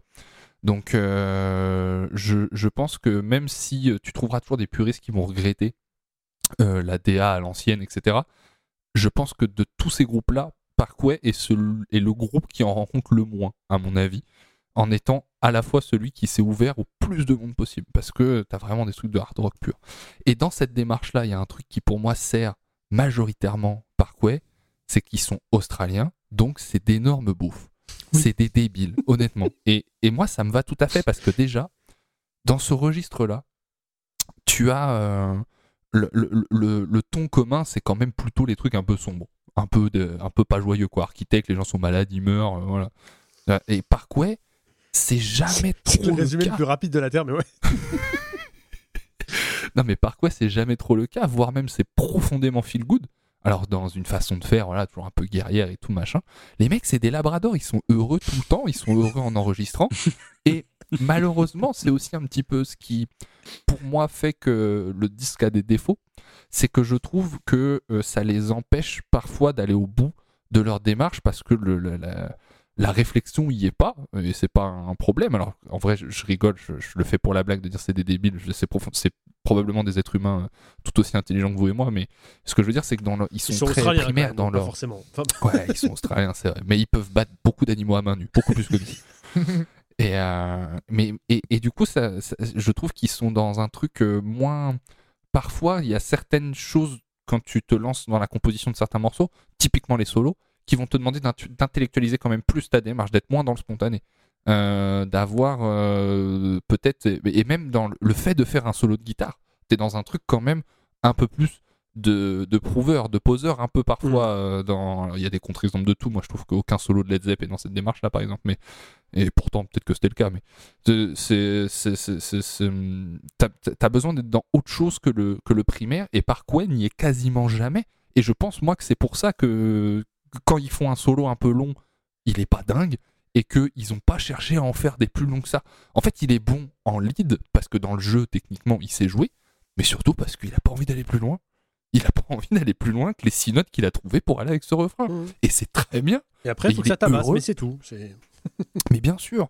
Et ça, c'est à la fois leur qualité et leur défaut. C'est que du coup, quand ils vont aller vers des trucs. euh, et je pense que c'est pour ça que ce qu'ils ont sorti ensuite, euh, il y avait un, pour moi un- un- une démarche qui, qui correspond pas à ce qu'ils savent faire, notamment le dernier album où il y a ce- cette envie un peu d'être dans le. C'est beaucoup plus grandiloquent, il y a beaucoup plus d'orchestration, etc. Et c'est pas leur bail, c'est pas leur bail. Leur bail, c'est les stades de 80 000 personnes et les trucs que tout le monde peut comprendre. Et il y a des gens qui ont un, talent pour ça parce qu'ils ont cette spontanéité aussi. C'est encore une fois vraiment pas du tout un truc négatif que je dis parce que c'est dur à faire. Euh, Il y a des gens qui n'auront jamais ce truc-là, quoi. Et, euh, et je trouve ça, euh, je trouve, que voilà, c'est ce qui les définit le mieux. C'est à la fois leur qualité et leurs défauts. Donc moi j'aime ce disque pour ce qu'il a apporté au genre et pour la capacité qu'il a à fédérer parce que en vrai c'est pas simple et il n'y a pas beaucoup de disques qui arrivent. Donc c'est pour ça que je lui mets une note plus élevée que ce que j'ai mis à chaque morceau parce que je veux quand même marquer un peu ça. Euh, même si je suis conscient des limites des morceaux et même on parlait du chant effectivement sur le chant clair mais encore une fois je le dis ce truc de chant clair pour moi c'est une DA vraiment de de, de gars qui se cherchent une virilité à un endroit où ces cordes vocales elles sont pas quoi et, euh, et c'est pas grave hein, en soi parce que même faire euh, des balades même le fait de faire des balades on voit que c'est pas leur truc. Ils sont pas dans ces émotions là je trouve. Donc voilà c'est un disque que je suis très content qu'il est dont je suis très content qu'il existe et, euh, et qui pour moi est comparable un peu dans la démarche à, à A to the King d'Avenge mais en réussi Ah oui. en fait. Et avec beaucoup moins de de et tu vois on- si on parle de virtuosité quand Avenge ils sortent A to the King ils sont même un peu piégés par l'inverse c'est-à-dire qu'ils peuvent pas s'empêcher de faire euh, des trucs un peu euh, des plans jazzy ou prog à des moments où euh, Mm. où c'est pas forcément le, le projet et quand ils le quand ils s'en empêchent ils se font chier et le morceau est chiant du coup donc euh, donc je- je- j'adore ailleurs pour ça Top 24 minutes 59 secondes. Vous êtes des mauvaises langues, messieurs. Ok, eh ben merci, euh, merci Erwan pour, euh, comme d'habitude, une euh, conclusion euh, intéressante. Euh, non, moi je, je pense que je pense que ailleurs effectivement, euh, c'est intéressant de faire un parallèle avec Architects parce que euh, je crois que All Our Gods Have Abandoned Us. Je vais checker ça vite fait. Je crois que ça sort à peu près en même temps. All Our Gods il doit sortir en 2016. avant non? Euh, Ah bon? mai 2016. Donc euh, ailleurs Ah sort ouais, un an putain. avant. Euh, c'est toujours des, c'est un peu des groupes qui sont montés en même temps, donc qui avaient des, des trajectoires assez similaires. Et euh, là où, euh, bon, alors forcément guidé par euh, des, histoires personnelles, Architects prenait une une, après, une direction qu'ils avaient déjà avant, mais une direction un peu plus intello. Euh, Parco Drive prenait vraiment un côté, une direction, on dit, on est un groupe de stade. Voilà. Et il y en a, y en a plein qui ont essayé. Et moi, je trouve que dans, dans ce style-là, qui est un style où tu es quand même. Déjà, quand tu veux faire du truc qui est plus facile à écouter, euh, il y a une bonne chance que tu te fasses insulter. Et de deux, il y a une bonne chance que tu fasses de la daube. Arriver à faire, à dire, bah, nous, on va faire des, de la- des trucs de stade, mais on va le faire bien. Je trouve que c'est vraiment une belle perf euh, d'arriver à sortir du. Parce qu'avant, c'était beaucoup plus technique que ça. Euh, T'étais sur des tempos beaucoup plus rapides. Les morceaux étaient. Mhm. Euh, si on prend Wild Eyes, par exemple, qui est le morceau du, du groupe, euh, le titre euh, qui les a fait monter avant ça, avec cette guitare lead que tout le monde chante en, concert, on est vraiment sur un truc où limite on est, c'est- on n'est pas sur des plans de black metal, mais presque quoi. À des moments, c'est vraiment, vraiment, vraiment énervé, très technique. et on sort un petit peu de cette influence là pour aller sur un truc voilà vraiment vraiment stade et je trouve que ça fonctionne et c'est vraiment il faut une belle sensibilité musicale pour arriver à faire euh, fonctionner le, truc euh, sans que ça se pète la gueule parce que c'est pas évident Euh, c'est un disque qui est porté par beaucoup d'énergie, on l'a dit, quelque chose d'assez positif, mine de rien, dans les, dans les paroles. Là où avant, c'était un petit peu, on est là pour voir la fin du monde. Là, il y a plus un côté, c'est un disque qui te, qui te relève la tête, je trouve. Il y a vraiment un côté, c'est un disque qui donne de la force. Et, euh, et oui, euh, il y a cette, euh, cette agressivité toujours, il y a un peu moins de technique, et il y a vraiment le côté, et notamment pour le guitariste lead, un côté on se met au, service du morceau et on fait ce dont le morceau a besoin et pas plus. Et je pense que Erwan l'identifie assez bien, c'est limite si le mec ne s'arrête pas quand, il est amené à faire plus que ça, faut surtout faut surtout rien qui dépasse. Euh, c'est un disque qui a permis, euh, qui a donné au groupe beaucoup des titres que les, les gens kiffent vraiment en concert et c'est le point sur lequel je terminerai. C'est vraiment, euh, si vous avez l'occasion, allez voir parce que ça vaut le coup d'être vu. Euh, Ouais, c'est un beau spectacle. Ouais, c'est euh, il y a des groupes comme ça où même si vous n'êtes pas un grand fan, ça vaut le coup d'être euh, d'être vu. Moi, j'aime bien leur mentalité, j'aime bien le côté feel good, j'aime bien le côté voilà un petit peu euh, pas pas trop prise de tête. Euh, je trouve que c'est une vraie performance aussi et il faut en parler hein, pour un groupe australien de percer sur une scène comme ça Euh, parce que euh, ben, euh, le public est pas forcément euh, énorme là-bas et le risque Bah oui, puis surtout, à l'époque, cette scène-là, elle est beaucoup portée, aussi- c'est pour ça qu'elle a beaucoup marché aussi en Grande-Bretagne, parce qu'elle est beaucoup portée par, euh, je sais plus quel média et quel, euh, qui organisait des festivals de, ce, de ces groupes-là où ils se retrouvaient tous, tous euh, pour jouer entre eux. Et eux, ils sont pas sur cette scène-là, ils viennent de nulle part quand ils, quand ils pètent. Hein. bah, ils vont nulle ils- part, non, c'est pas vrai, mais. ils, vont quand même faire quelques entrées sur cette scène et je crois qu'il y a le Warped Tour et euh, c'est Bah ouais, mais c'est pas, c'est pas évident, quoi. Quand tu viens pas du pays, t'es pas dans le réseau, t'es pas dans le. Non, c'est ça, ouais. Et, euh, et d'ailleurs, je pense que c'est un. Je crois, hein, de, ma, de, de- de mémoire, que c'est un groupe qui s'en est sorti en jouant beaucoup et en faisant des grosses, grosses, grosses tournées. D'ailleurs, euh, la, la mentalité, elle a toujours été de, le- de leur côté c'est on a gagné tant avec euh, l'album précédent, et ben on remet tout ça au milieu, on remise tout ça en mettant en gros cette même somme Ouais, sur un la peu comme Kiss, quoi. sur la prochaine tournée. Ouais, c'est exactement. Mais il y, a- il y a. Alors, j'ai beau ne pas à beaucoup apprécier Kiss, il y a un parallèle qui est assez évident. Hum, ah, même si euh, peut-être que bah, la, différence évidente, c'est que le, le- le show est moins porté sur la- l'apparence euh, Mm. physique des membres, mais à part ça, ouais, dans l'énergie, dans, la, dans ce que ça provoque, dans, dans la, la volonté de faire passer un bon moment aux gens, il y a vraiment, vraiment quelque chose de, sympa là-dedans. Pour moi, c'est euh, le groupe qui doit exister en contrepartie d'Architects quand tu as envie de cette agression, mais sans euh, te prendre la tête ou repenser à, à, des problématiques plus sérieuses. Voilà, tu, tu, tu écoutes juste ça, ça fait office de, réconfort et ça donne de l'énergie.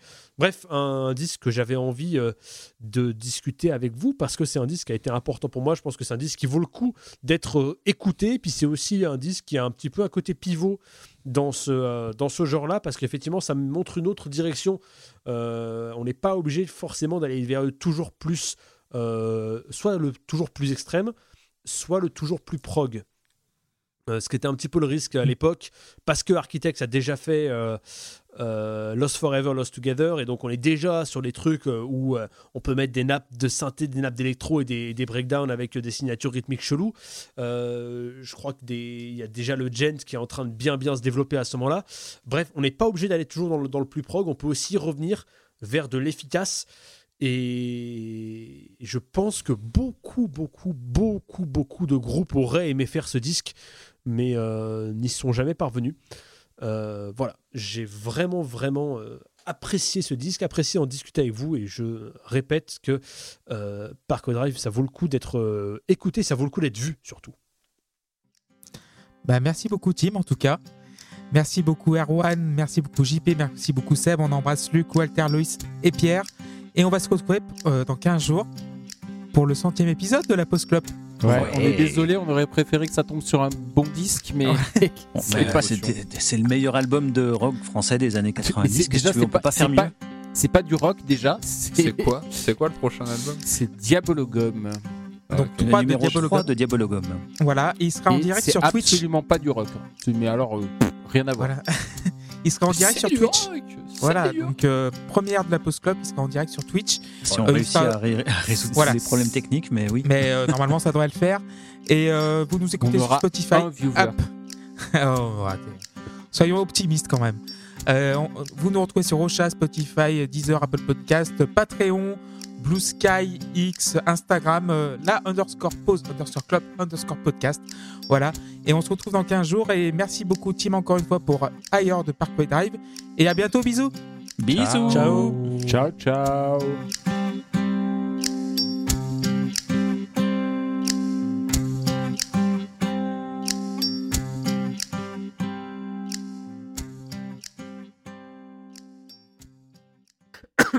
Pourras couper ça, s'il te plaît, euh, Jean-Philippe. Ça sur Twitch, on pourra plus faire. hein.